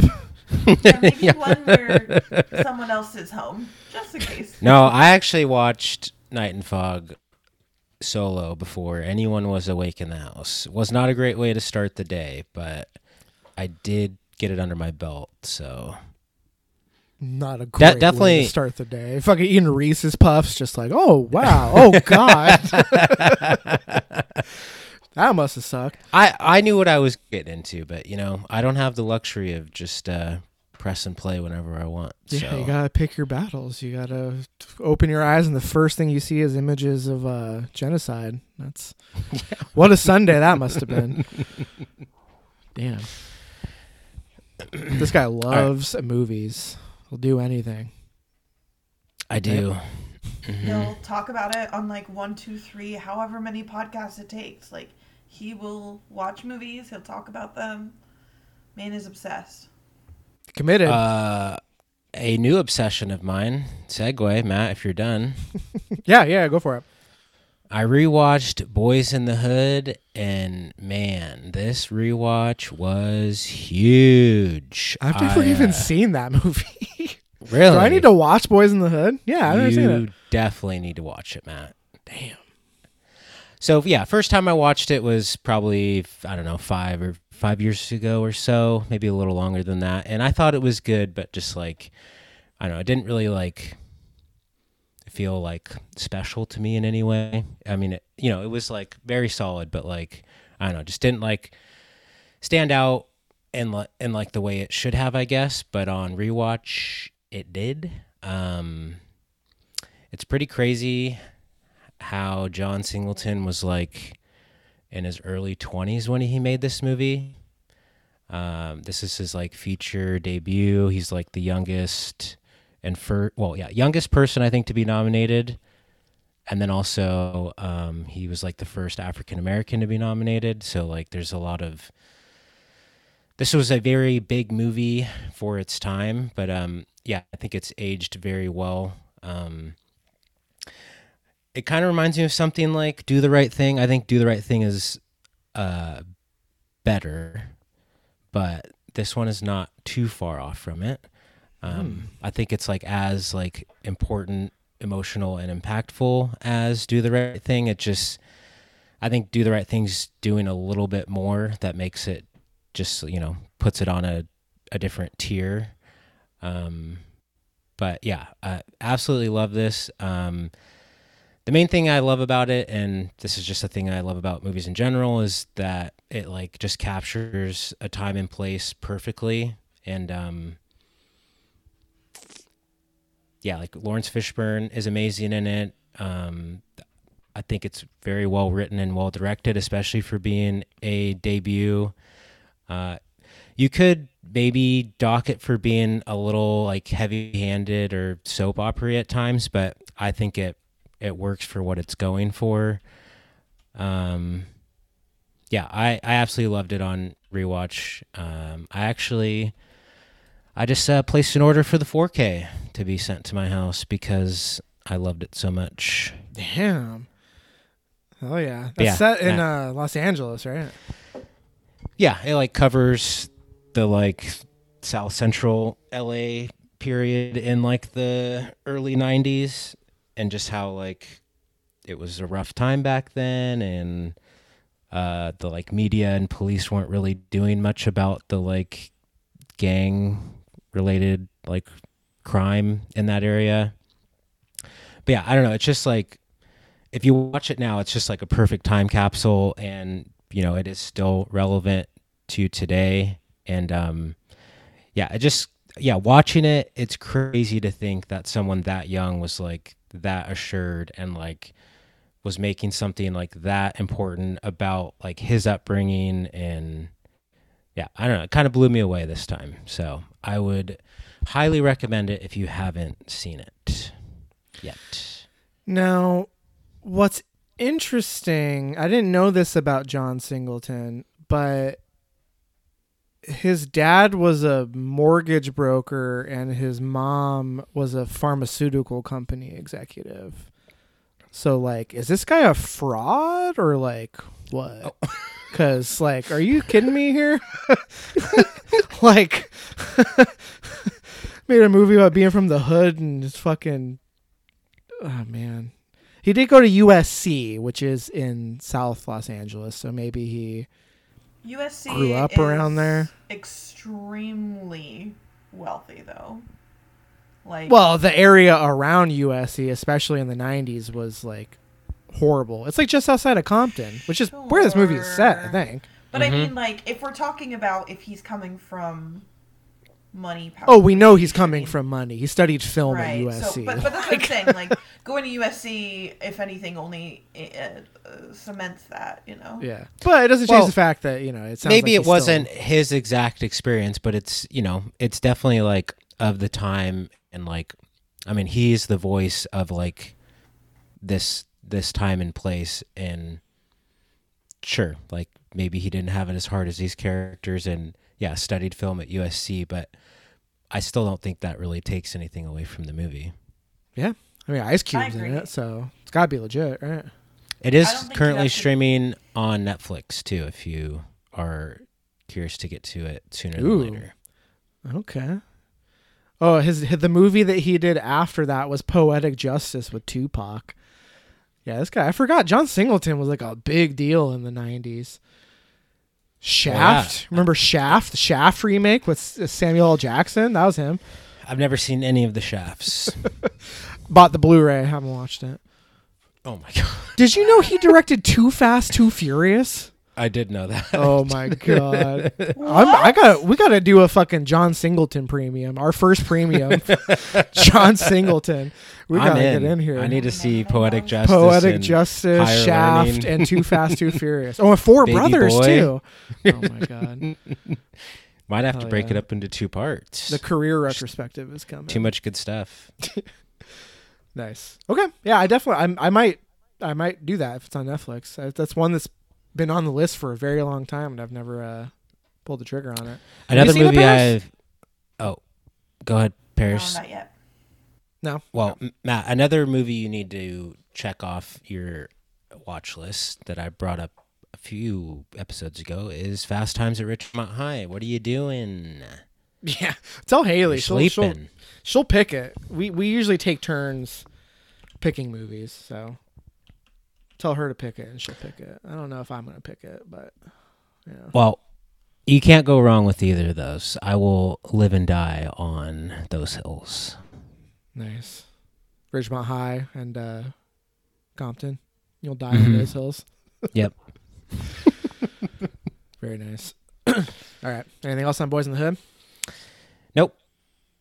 Beautiful. All right. The only other thing that I will mention in what we've been watching is I finally watched the Blu-ray, the Criterion Blu-ray of Defending Your Life, the Albert Brooks film. Um, this was my first Albert Brooks film. Oh, man. um, which people love this guy. I mostly know him as the villain from uh, Drive, as well as uh, Nemo's father. That's mostly what I know uh, Albert Brooks as. And uh, on paper, this is like my, you know, my movie. Uh, basically, he's uh, like an advertising executive who gets in a car accident and he winds up in this like kind of purgatory state where humans have to like sit before what is essentially judges and there's like a prosecutor and a defense attorney and he basically has to like defend his life. And he either gets to move on to the next stage of existence or he gets sent back to earth to do it over again. And it's like a romantic comedy as well because he like f- falls in love with Meryl Streep while he's in this purgatory state, and it's So is it is it high concept at all? Like in its I guess not execution? really not really. That i think that's ultimately why i didn't like it as much as i thought i might because on paper it sounds pretty high concept but like Mhm. it's pretty commercial. Like everything from like the music to just like it's it can, it's a little existential it's a little cerebral but it is playing for laughs. It's quite funny. I did i did like it and laugh a lot but it's I don't know something about the tone of it just didn't quite click for me.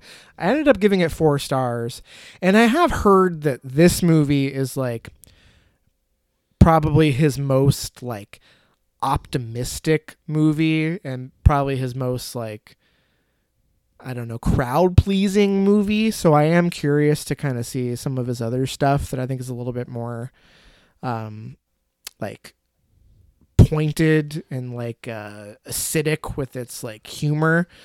So i'm gonna watch some more of his stuff. I think modern romance is his other like big one that people love. Lost in america too. People love that movie. But um yeah i liked it but i was hoping it was gonna be like a new favorite and you know i'll, I'll watch it again but it's gonna be a couple years probably before i give it another shot. Maybe it'll go up on a rewatch but um Give it four stars. Pretty good, but uh, not not a new favorite by any means. So that's it for me. Sweet. Any anything else uh, as far as what you've been watching before we move into our uh, our Oscar talk? no, let's keep her rolling. Hell yeah! All right. Well, this shouldn't take too long. So before we go over the nominees, uh, let's go over the stakes. So we decided that whoever correctly guesses the most winners at the Oscars, uh, we will do a retro review of a Best Picture winner of their choice. Now, What did we decide? Um, what if there is a tie? Rochambeau. Best Picture? If there's a tie, then we have to do it twice. Then we do a double feature, a double retro Yeah. review. Okay, Well, so anyway. there can be more than one winner. I like it. If it comes to that, sure.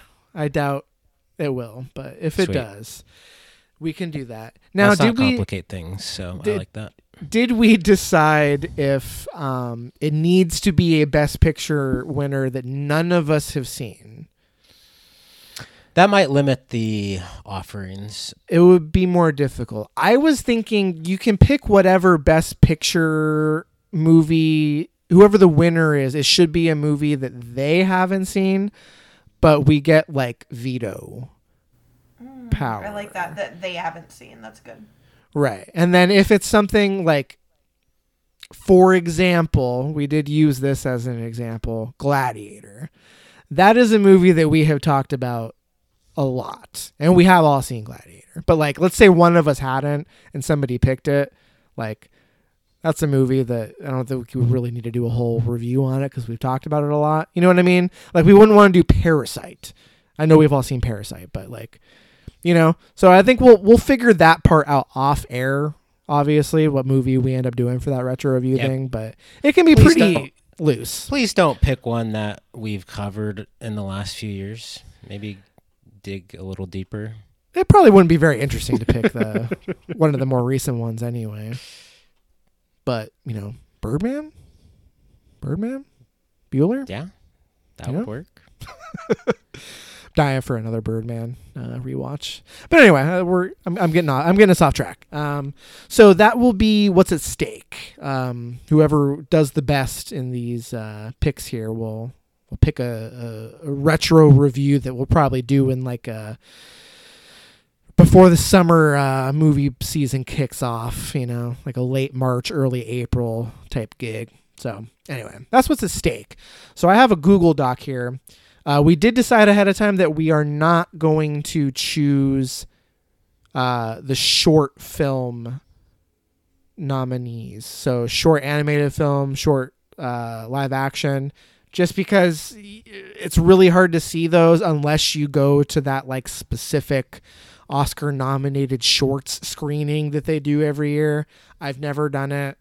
You know, we could only make an nerds go to educated guess. Yeah, fucking losers. we can make an educated guess, but we're just going to axe that. So all of the other categories we are going to make picks on. So we're just going to kind of start at the bottom. I have a list of uh, all of the nominees, all of the awards. So we're just going to go on the fly. I'm going to pick, put in the Google Doc who picked what, and we'll revisit it day of. But anyone have any thoughts before we get into it? No, just let's let's do this at 1.5 speed. All right. Yeah. Say I'm, less. I'm, I'm dragging y'all. we, we've reached the part of the episode where uh, Paris is like, let's let's let's get along, let's get well, going. it was about an hour ago that I was like, yeah, hell yeah, we're doing great on time. Let's do the fucking Oscars. It's now an hour later, and I'm like, "Mm, okay. yeah, two hours. Hey. Come on, this isn't your first rodeo. This is you've been here before. Oh We've only been here for two hours. I mean, come on, it's less. We're under two hours uh, real time. Okay. All right, Sorry. Let's I'm start with the sorry, first- everyone. I didn't. I didn't mean to yell. This is a hangout pod, Paris. we're chilling. dude. You're just hanging with buds. I know, No, I know, no. we're fine. It, really, we're fine. It's a Friday, like we're chilling. I just, uh, there's been, uh, um, I'm at my drinking point where I'm not amped up anymore. So y'all got to amp me up. All right, let's get You know what I mean? fucking stoked for best original screenplay, brother. Let's go. All right. There we go. The that. nominees for Best Original Screenplay we've got Anatomy of a Fall, The Holdovers, Maestro, May December, and Past Lives. Those are the five nominees for Best Original Screenplay. What are you guys thinking? I'm just going to go ahead and go first, even though I don't like the movie very well. Okay. but, uh, I'm going to go Past Lives. I have a feeling that that is what the You Oscar don't like uh, it very voters. much. Come on. Oh my Four and a half God, star movie that I don't. We're not gonna going say over this that. again. You are We're not. not We cannot talk this about that anymore. So I'm I'm locking in uh, Past Lives for me. Okay. I'm gonna go with Anatomy of a Fall. Okay. I think Maestro. Maestro. All right. Good luck, Paris. It's Maestro. not my. I don't like it. I'm trying to guess what the Academy thinks. Okay. Also, I wrote these three weeks ago and have not looked at them since. So like, there's been a lot of like Oscar-y stuff that may have changed in the last three weeks. So we're going by past tense, Paris. Okay. So just okay. I haven't did really zero research for this. Travis. Just the way I like it. Shooting from the hip. Yep. All right. Moving on to best adapted screenplay. This is an this is a more interesting one, I think. So the nominees we've got American Fiction, Barbie, Oppenheimer, Poor Things, and The Zone of Interest. What are you guys thinking? Who's gonna win adapted screenplay? Christopher Nolan, our boy. For Oppenheimer. You guys are Uh, both going Oppenheimer, huh? Uh, If Oppenheimer's Also- nominated, I'm most likely gonna pick it. Just also, spoilers. the fact that Barbie is adapted screenplay is like stupid and don't make no sense. Um. You know what I yeah. I mean, it's based on an I would existing agree. property. Uh, I think they wanted it under original screenplay, but um, I'm going Barbie. I'm going Barbie. You're wild. So, one for Barbie, two for Oppenheimer. Cool, cool. Moving on.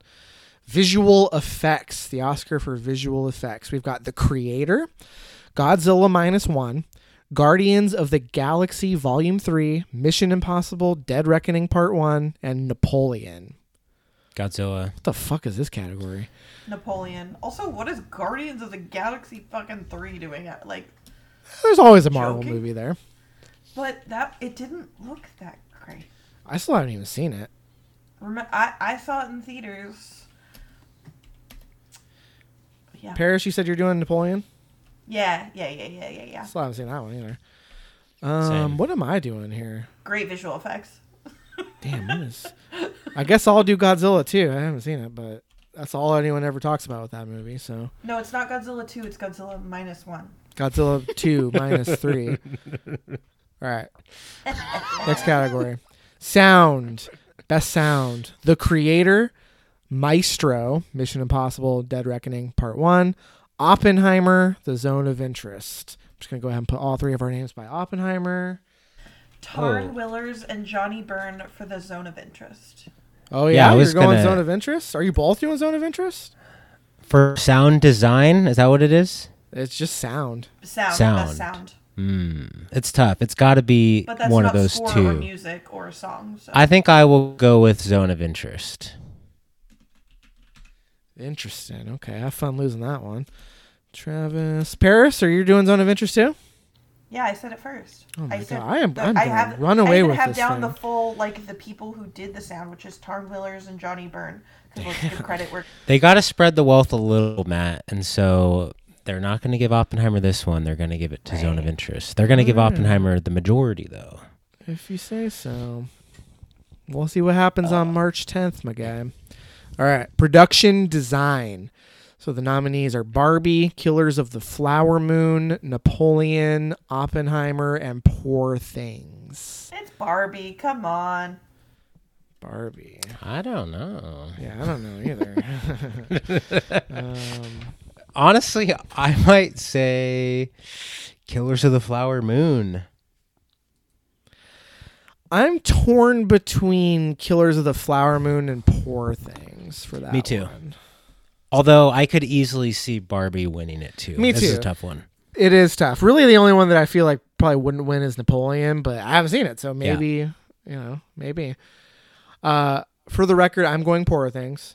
Paris is Barbie. Travis, All right, we all have different horses in the race. are Killers you of going the Flower Moon. Killers? Yep. Yep. Travis, Hell yeah. All right.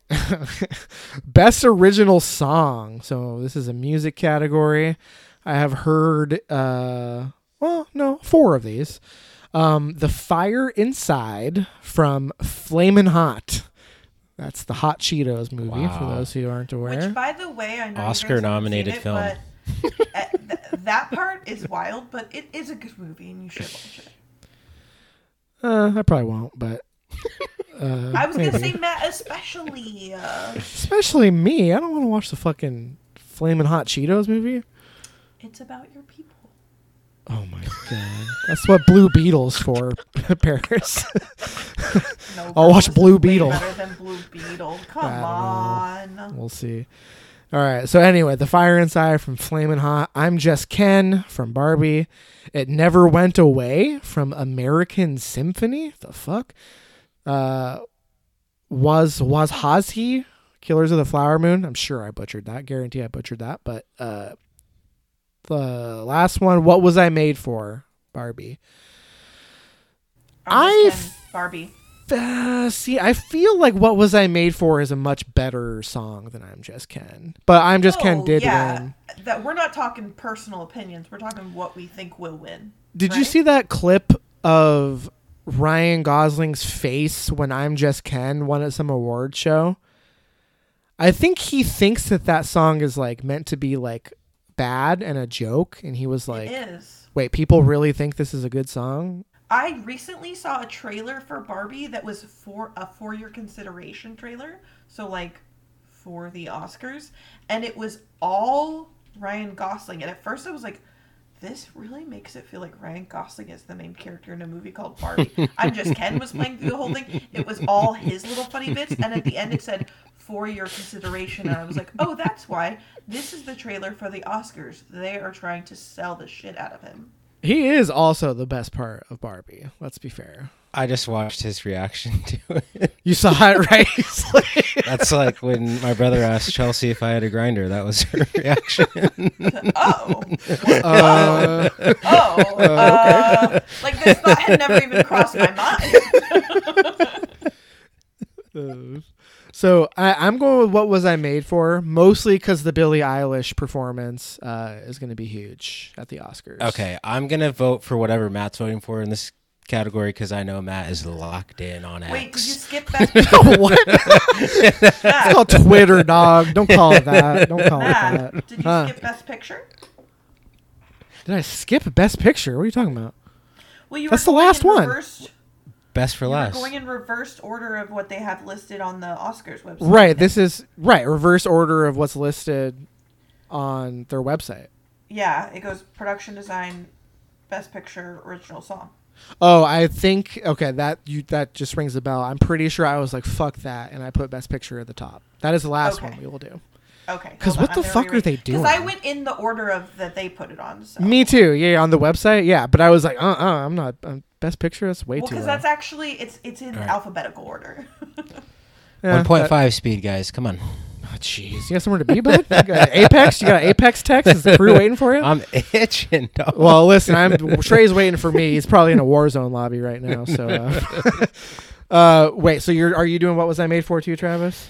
yeah. All right. Don't you dare call it X again. I will fire you from the show. um, all right. It's Twitter. So sorry. Yes, it's still Twitter. Uh, original score. So the nominees are American Fiction, Indiana Jones and the Dial of Destiny, Killers of the Flower Moon, Oppenheimer, Poor Things. Oh come on! It's, It's not even Ludwig Göransson close. for Oppenheimer. Come on. Yeah. By a Uh, mile. Well, no, I This would go Poor Things like, personally. Oh, you're not going to give it to sound? No, it's going to go to score.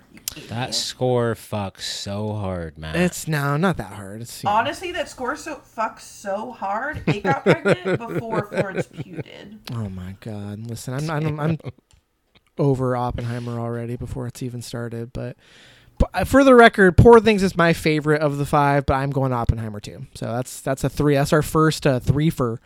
So we won't get a tiebreaker off of that one. That's for sure. All right, makeup and hairstyling. Some movie called Golda. Uh, Maestro, Oppenheimer, Poor Things, Society of the Snow. I'm That's Poor going Things, poor things. What did you say, Paris? We're like in sync. I also said poor things. Oh, okay. And then I said Travis, we're like in sync. Backstreet Boys. Uh, I'm going Maestro. I think this is going to be the only award that Maestro wins all night. This is the one Bradley paid for. This is where all that money went. This is his his nose is going to win him the Oscar. um, do I even need to read international? I think his nose film? might be the reason why he doesn't win. Do you think so? Oh yeah, Because Yeah, it pissed people off. fucking woke Hollywood, not giving giving him his due for his nose.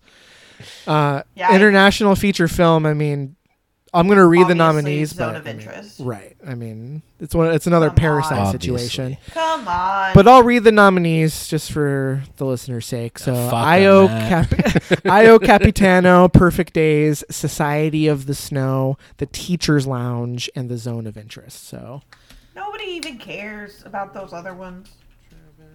well, Society of the Snow is actually really good. Oh, blah, blah, blah. Uh, okay. Well, Can you tell actually, I'm, I'm back in. yeah, as we said, my favorite pastime. well, actually, as you push your nose, your glasses up on your nose, you fucking nerd. All right, You film- glasses. 1.5 speed. Let's go. Film editing. I actually do. They're blue light glasses, though. Film editing. We've Oh got Anatomy God. of a Fall, The Holdovers, Killers of the Flower Moon, Oppenheimer, Poor Things. Sorry, what was the category? obviously. Uh, film editing. Oh, Oppenheimer, duh. Duh, duh, duh, duh, duh. Yeah. Da da da. That's the three for documentary feature film. We've got Bobi Wine, the People's President, The Eternal Memory, Four Daughters, To Kill a Tiger, 20 Days in Mariupol. Haven't Four seen any, but I went with the Eternal Memory because it was mentioned on Cinefix. And I mentioned it on our best of episode. It was also mentioned on Cinephiles Digest. I didn't remember Mm-hmm. More that. importantly, I Cinephiles blacked that Digest. part out. I blacked that part out. Uh, okay, so you're both going Four Daughters? No. I went I Four went Daughters. Eternal Memory Oh, yes, yes, yes. because Typed it it was. wrong. What, that's what we were fucking talking about, Matt. Right, right. Because I loved it. for? Not it because almost you made my brought top it up. 10. because it was an honorable mention. For Matt, the record, what are you going for? One point. Eternal Memory. Eternal Memory. Okay, okay. All right, best director. We've got Justine Triet for Anatomy of a Fall. We've got Martin Scorsese, Killers of the Flower Moon.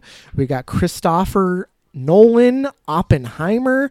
We got Yorgos, Lanthimos for Poor Things, and we got Jonathan Glazer, The Zone of Interest. It's gonna be old Marty Scorsese, Killers of the Flower Moon. I Nope. agree. N- Nolan. Nope. I think the Academy is gonna give him his flowers. It's probably his last film before he fucking croaks. No way. He's already making another uh, fucking Jesus movie. I don't care about that. What? His Jesus movies rule. I don't care about that. All right, Travis for Oppenheimer. Uh, costume design: Barbie, Killers of the Flower Moon, Napoleon, Oppenheimer, Poor Things. Wait, Matt, what did you give Best Director? Poor things. Uh, Killers of the Flower Moon with you. Oh, okay.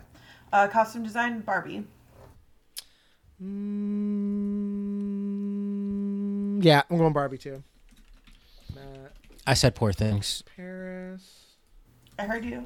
Travis. Poor Just making sure. Things. Travis, I said poor things, and I am important, and listen to me. Yes, Poor Things. All right. Cinematography. Oh, Conde. Weird nomination here, but that's that's cool. I do think that's the strongest thing about that movie. Uh, Killers of the Flower Moon, Maestro, Oppenheimer, Poor Things. Sorry, what was the category Barbie, again? baby. Cinematography. Oh, pff, Oppenheimer.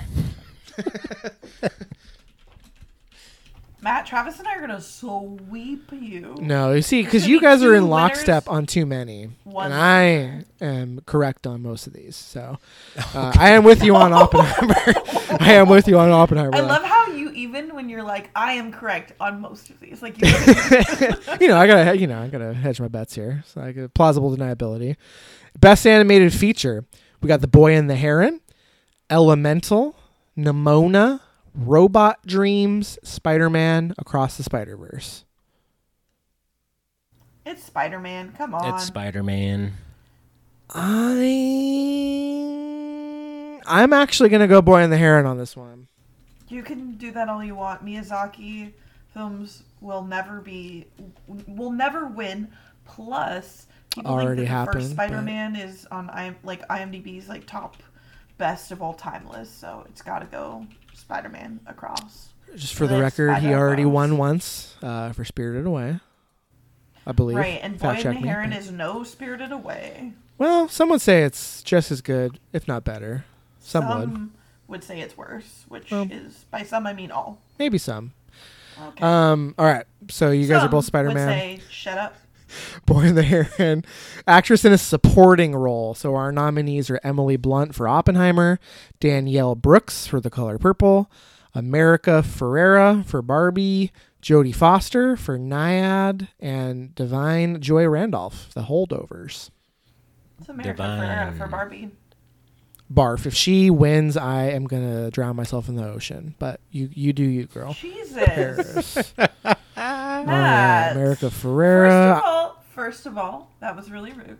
She's the second of all, worst I person am, in that movie. hold movie. On, hold on, hold on. Second of all, I am saying who I think will win, not who I want to. Win. Oh, I know. Yeah, same. So are But. I also don't think she will win. But I'm going to Da'Vine Joy Randolph for the holdovers. Mhm. Travis, did she you say was already? just Yep, on the yep, cover yep. of Vanity Fair, so who knows? This is why I was like, I this is I want to be very clear that I wrote this list three weeks ago, and based on like my knowledge of what's been going on with other awards and who's been highlighted, I might have switched this up, but this is a snapshot from three weeks ago. Sure. so. All right. Next category actress in a leading role. We've got Annette Bening in Nyad. We've got Lily Gladstone, Killers of the Flower Moon, Sandra Huller, Anatomy of a Fall, Carey Mulligan in Maestro, and Emma Stone in Poor Things. Carey Mulligan, Maestro. Ooh, okay. Travis? Uh, sorry, say it again real quick. Annette Bening, uh, Lily Mhm. Gladstone for Killers, Sandra Huller, Anatomy, Mulligan, Maestro, Emma Stone, Poor Things. I'm gonna go Emma Stone. Interesting. I'm going Lily Gladstone, who I want to win and will win because the fucking woke mob. She At the Academy is, is gonna give it to her. supporting actress. I will die on this hill. She, I agree, but she's still gonna win anyway. All right, that's You a big split. right, she was also on the cover of Vanity Fair, so who knows? Yeah, yeah. As was uh, Pedro Pascal, who's not nominated. Yeah, but look at him go. I love that guy. go. He's the best. he is the daddy of all of us and our generation. And you know what? Honestly, I know we're at 1.5 times speed, but it's a crime that he wasn't named People's Sexiest Man of the Year, and instead it was fucking what's his face from Grey's Anatomy, who no one even fucking gives a shit. Oh, about I know. anymore. What the fuck, Like- Patrick uh, Dempsey? Patrick Dempsey. He What hasn't been. McDreamy in like 20 years. Like, get over it. We want Pedro. Vote Yes. for Pedro. That is insane. Also, his Wow, uncle. wow, wow, Travis. That was That was huge. great. That was. I really think we need to take a moment to recognize Travis. That was 10 out of 10. I love that. That is huge. Pe- Pedro Pascal rules. Also, his uncle, socialist president of uh, Chile, Salvador Allende. Huge. His uncle is the president? What well was. He was uh So he's just Uh, another Nepo baby. Yep. Cancel him. Cancel him. Nepo baby.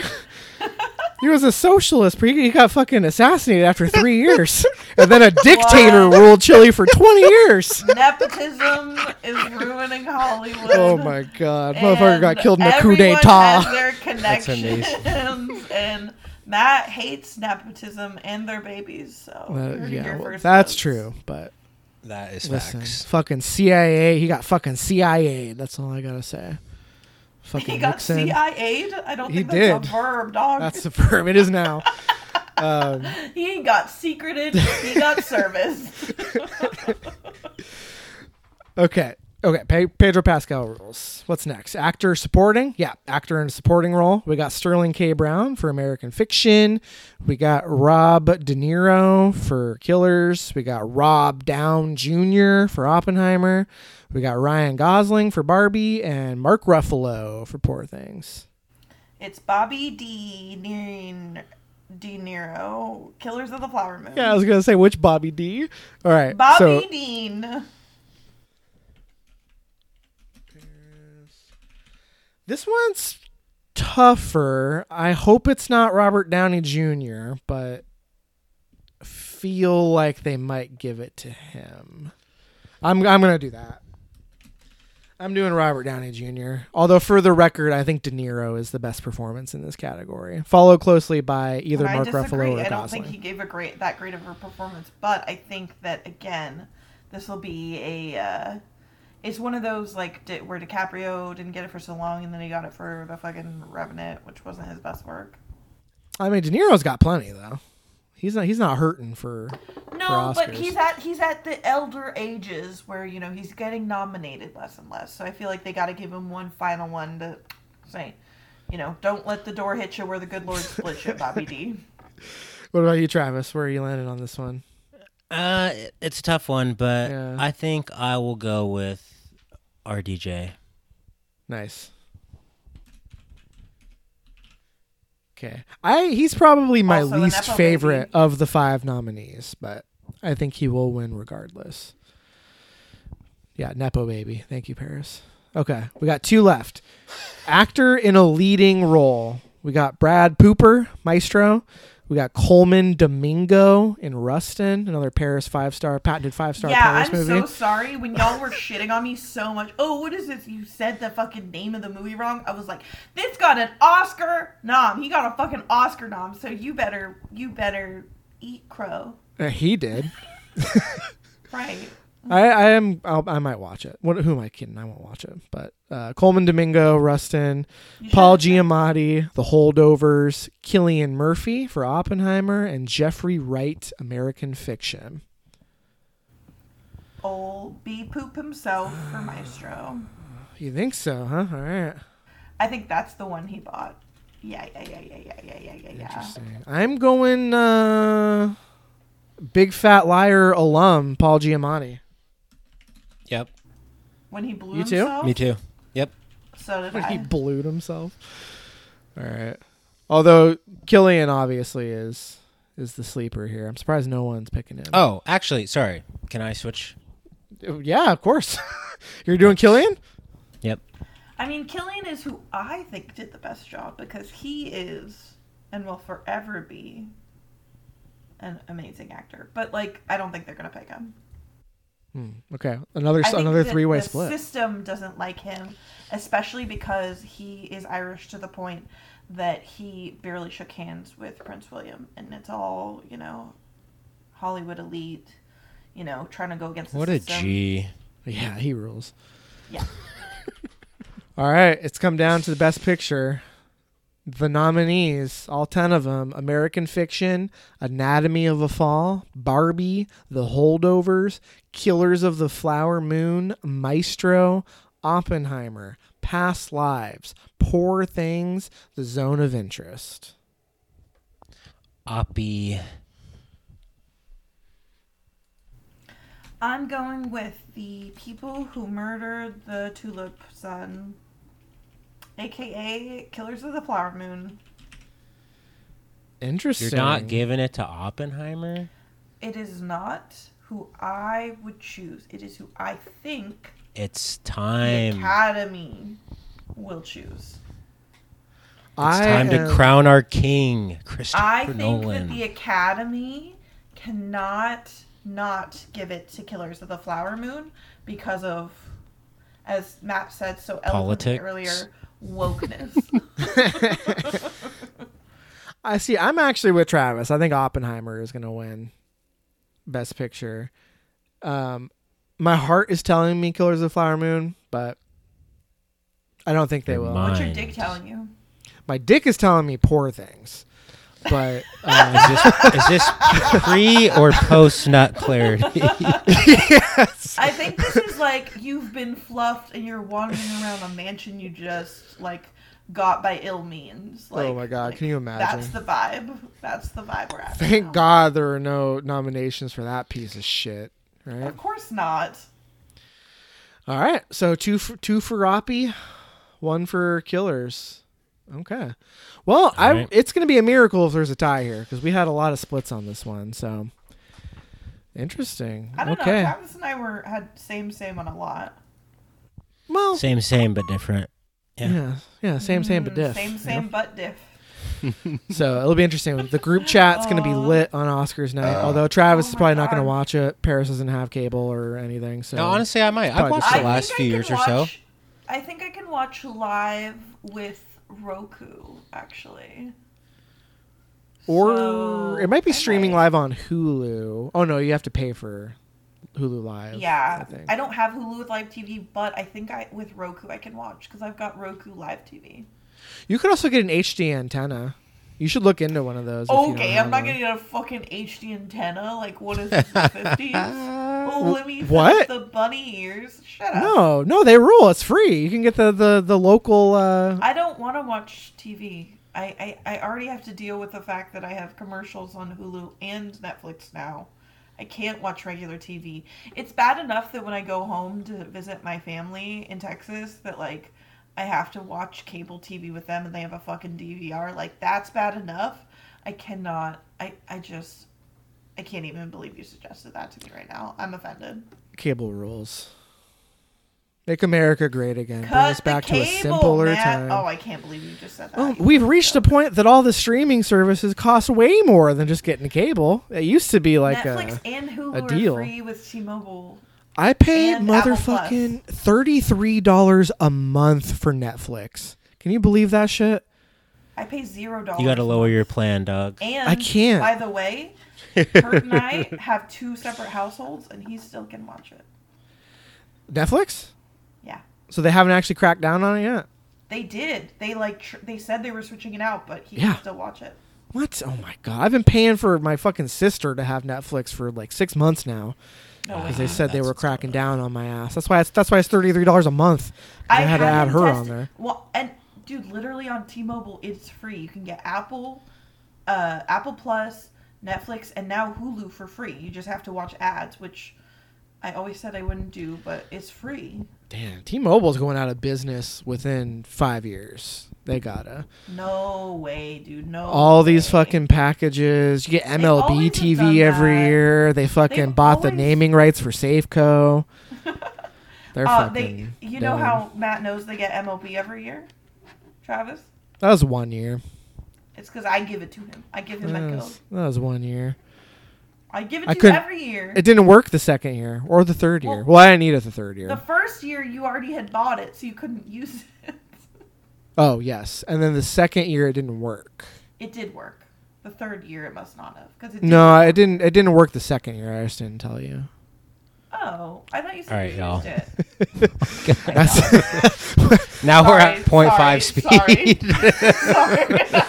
all right. Let's go ahead and Sorry. slow things down. You guys can continue. two Five speed. John's what like, I is literally don't up? need to be here. He's like, I'm missing out on games right now. New season? Are you kidding me? No shield swapping. Oh man, oh it's my huge. god. Actually, there is a element of shield swapping. I was wrong. Oh well, The good thing I whole shield don't system care. has been reworked. Yeah. Well, good Different- thing we're on 1.5 speed, brother, because Yep, uh, we yep, gotta yep. get along, little We'll doggy. never, we'll never find out what that means. Anyway, the world will forever. never know. All right. Thank you, everyone, for listening. That's going to do it. Uh, don't know. Oh, actually, we probably do know. Probably Drive Away Dolls will be the next one, right? Yeah. In a week or so? Yeah. Sounds good. Most likely, yeah. We'll see what else we can get up to, what kind of trouble we can get into in the coming weeks. But uh, that's going to do it for this episode. Thank you, everybody, for listening. Later's on the menj. Stay spooky. No. already,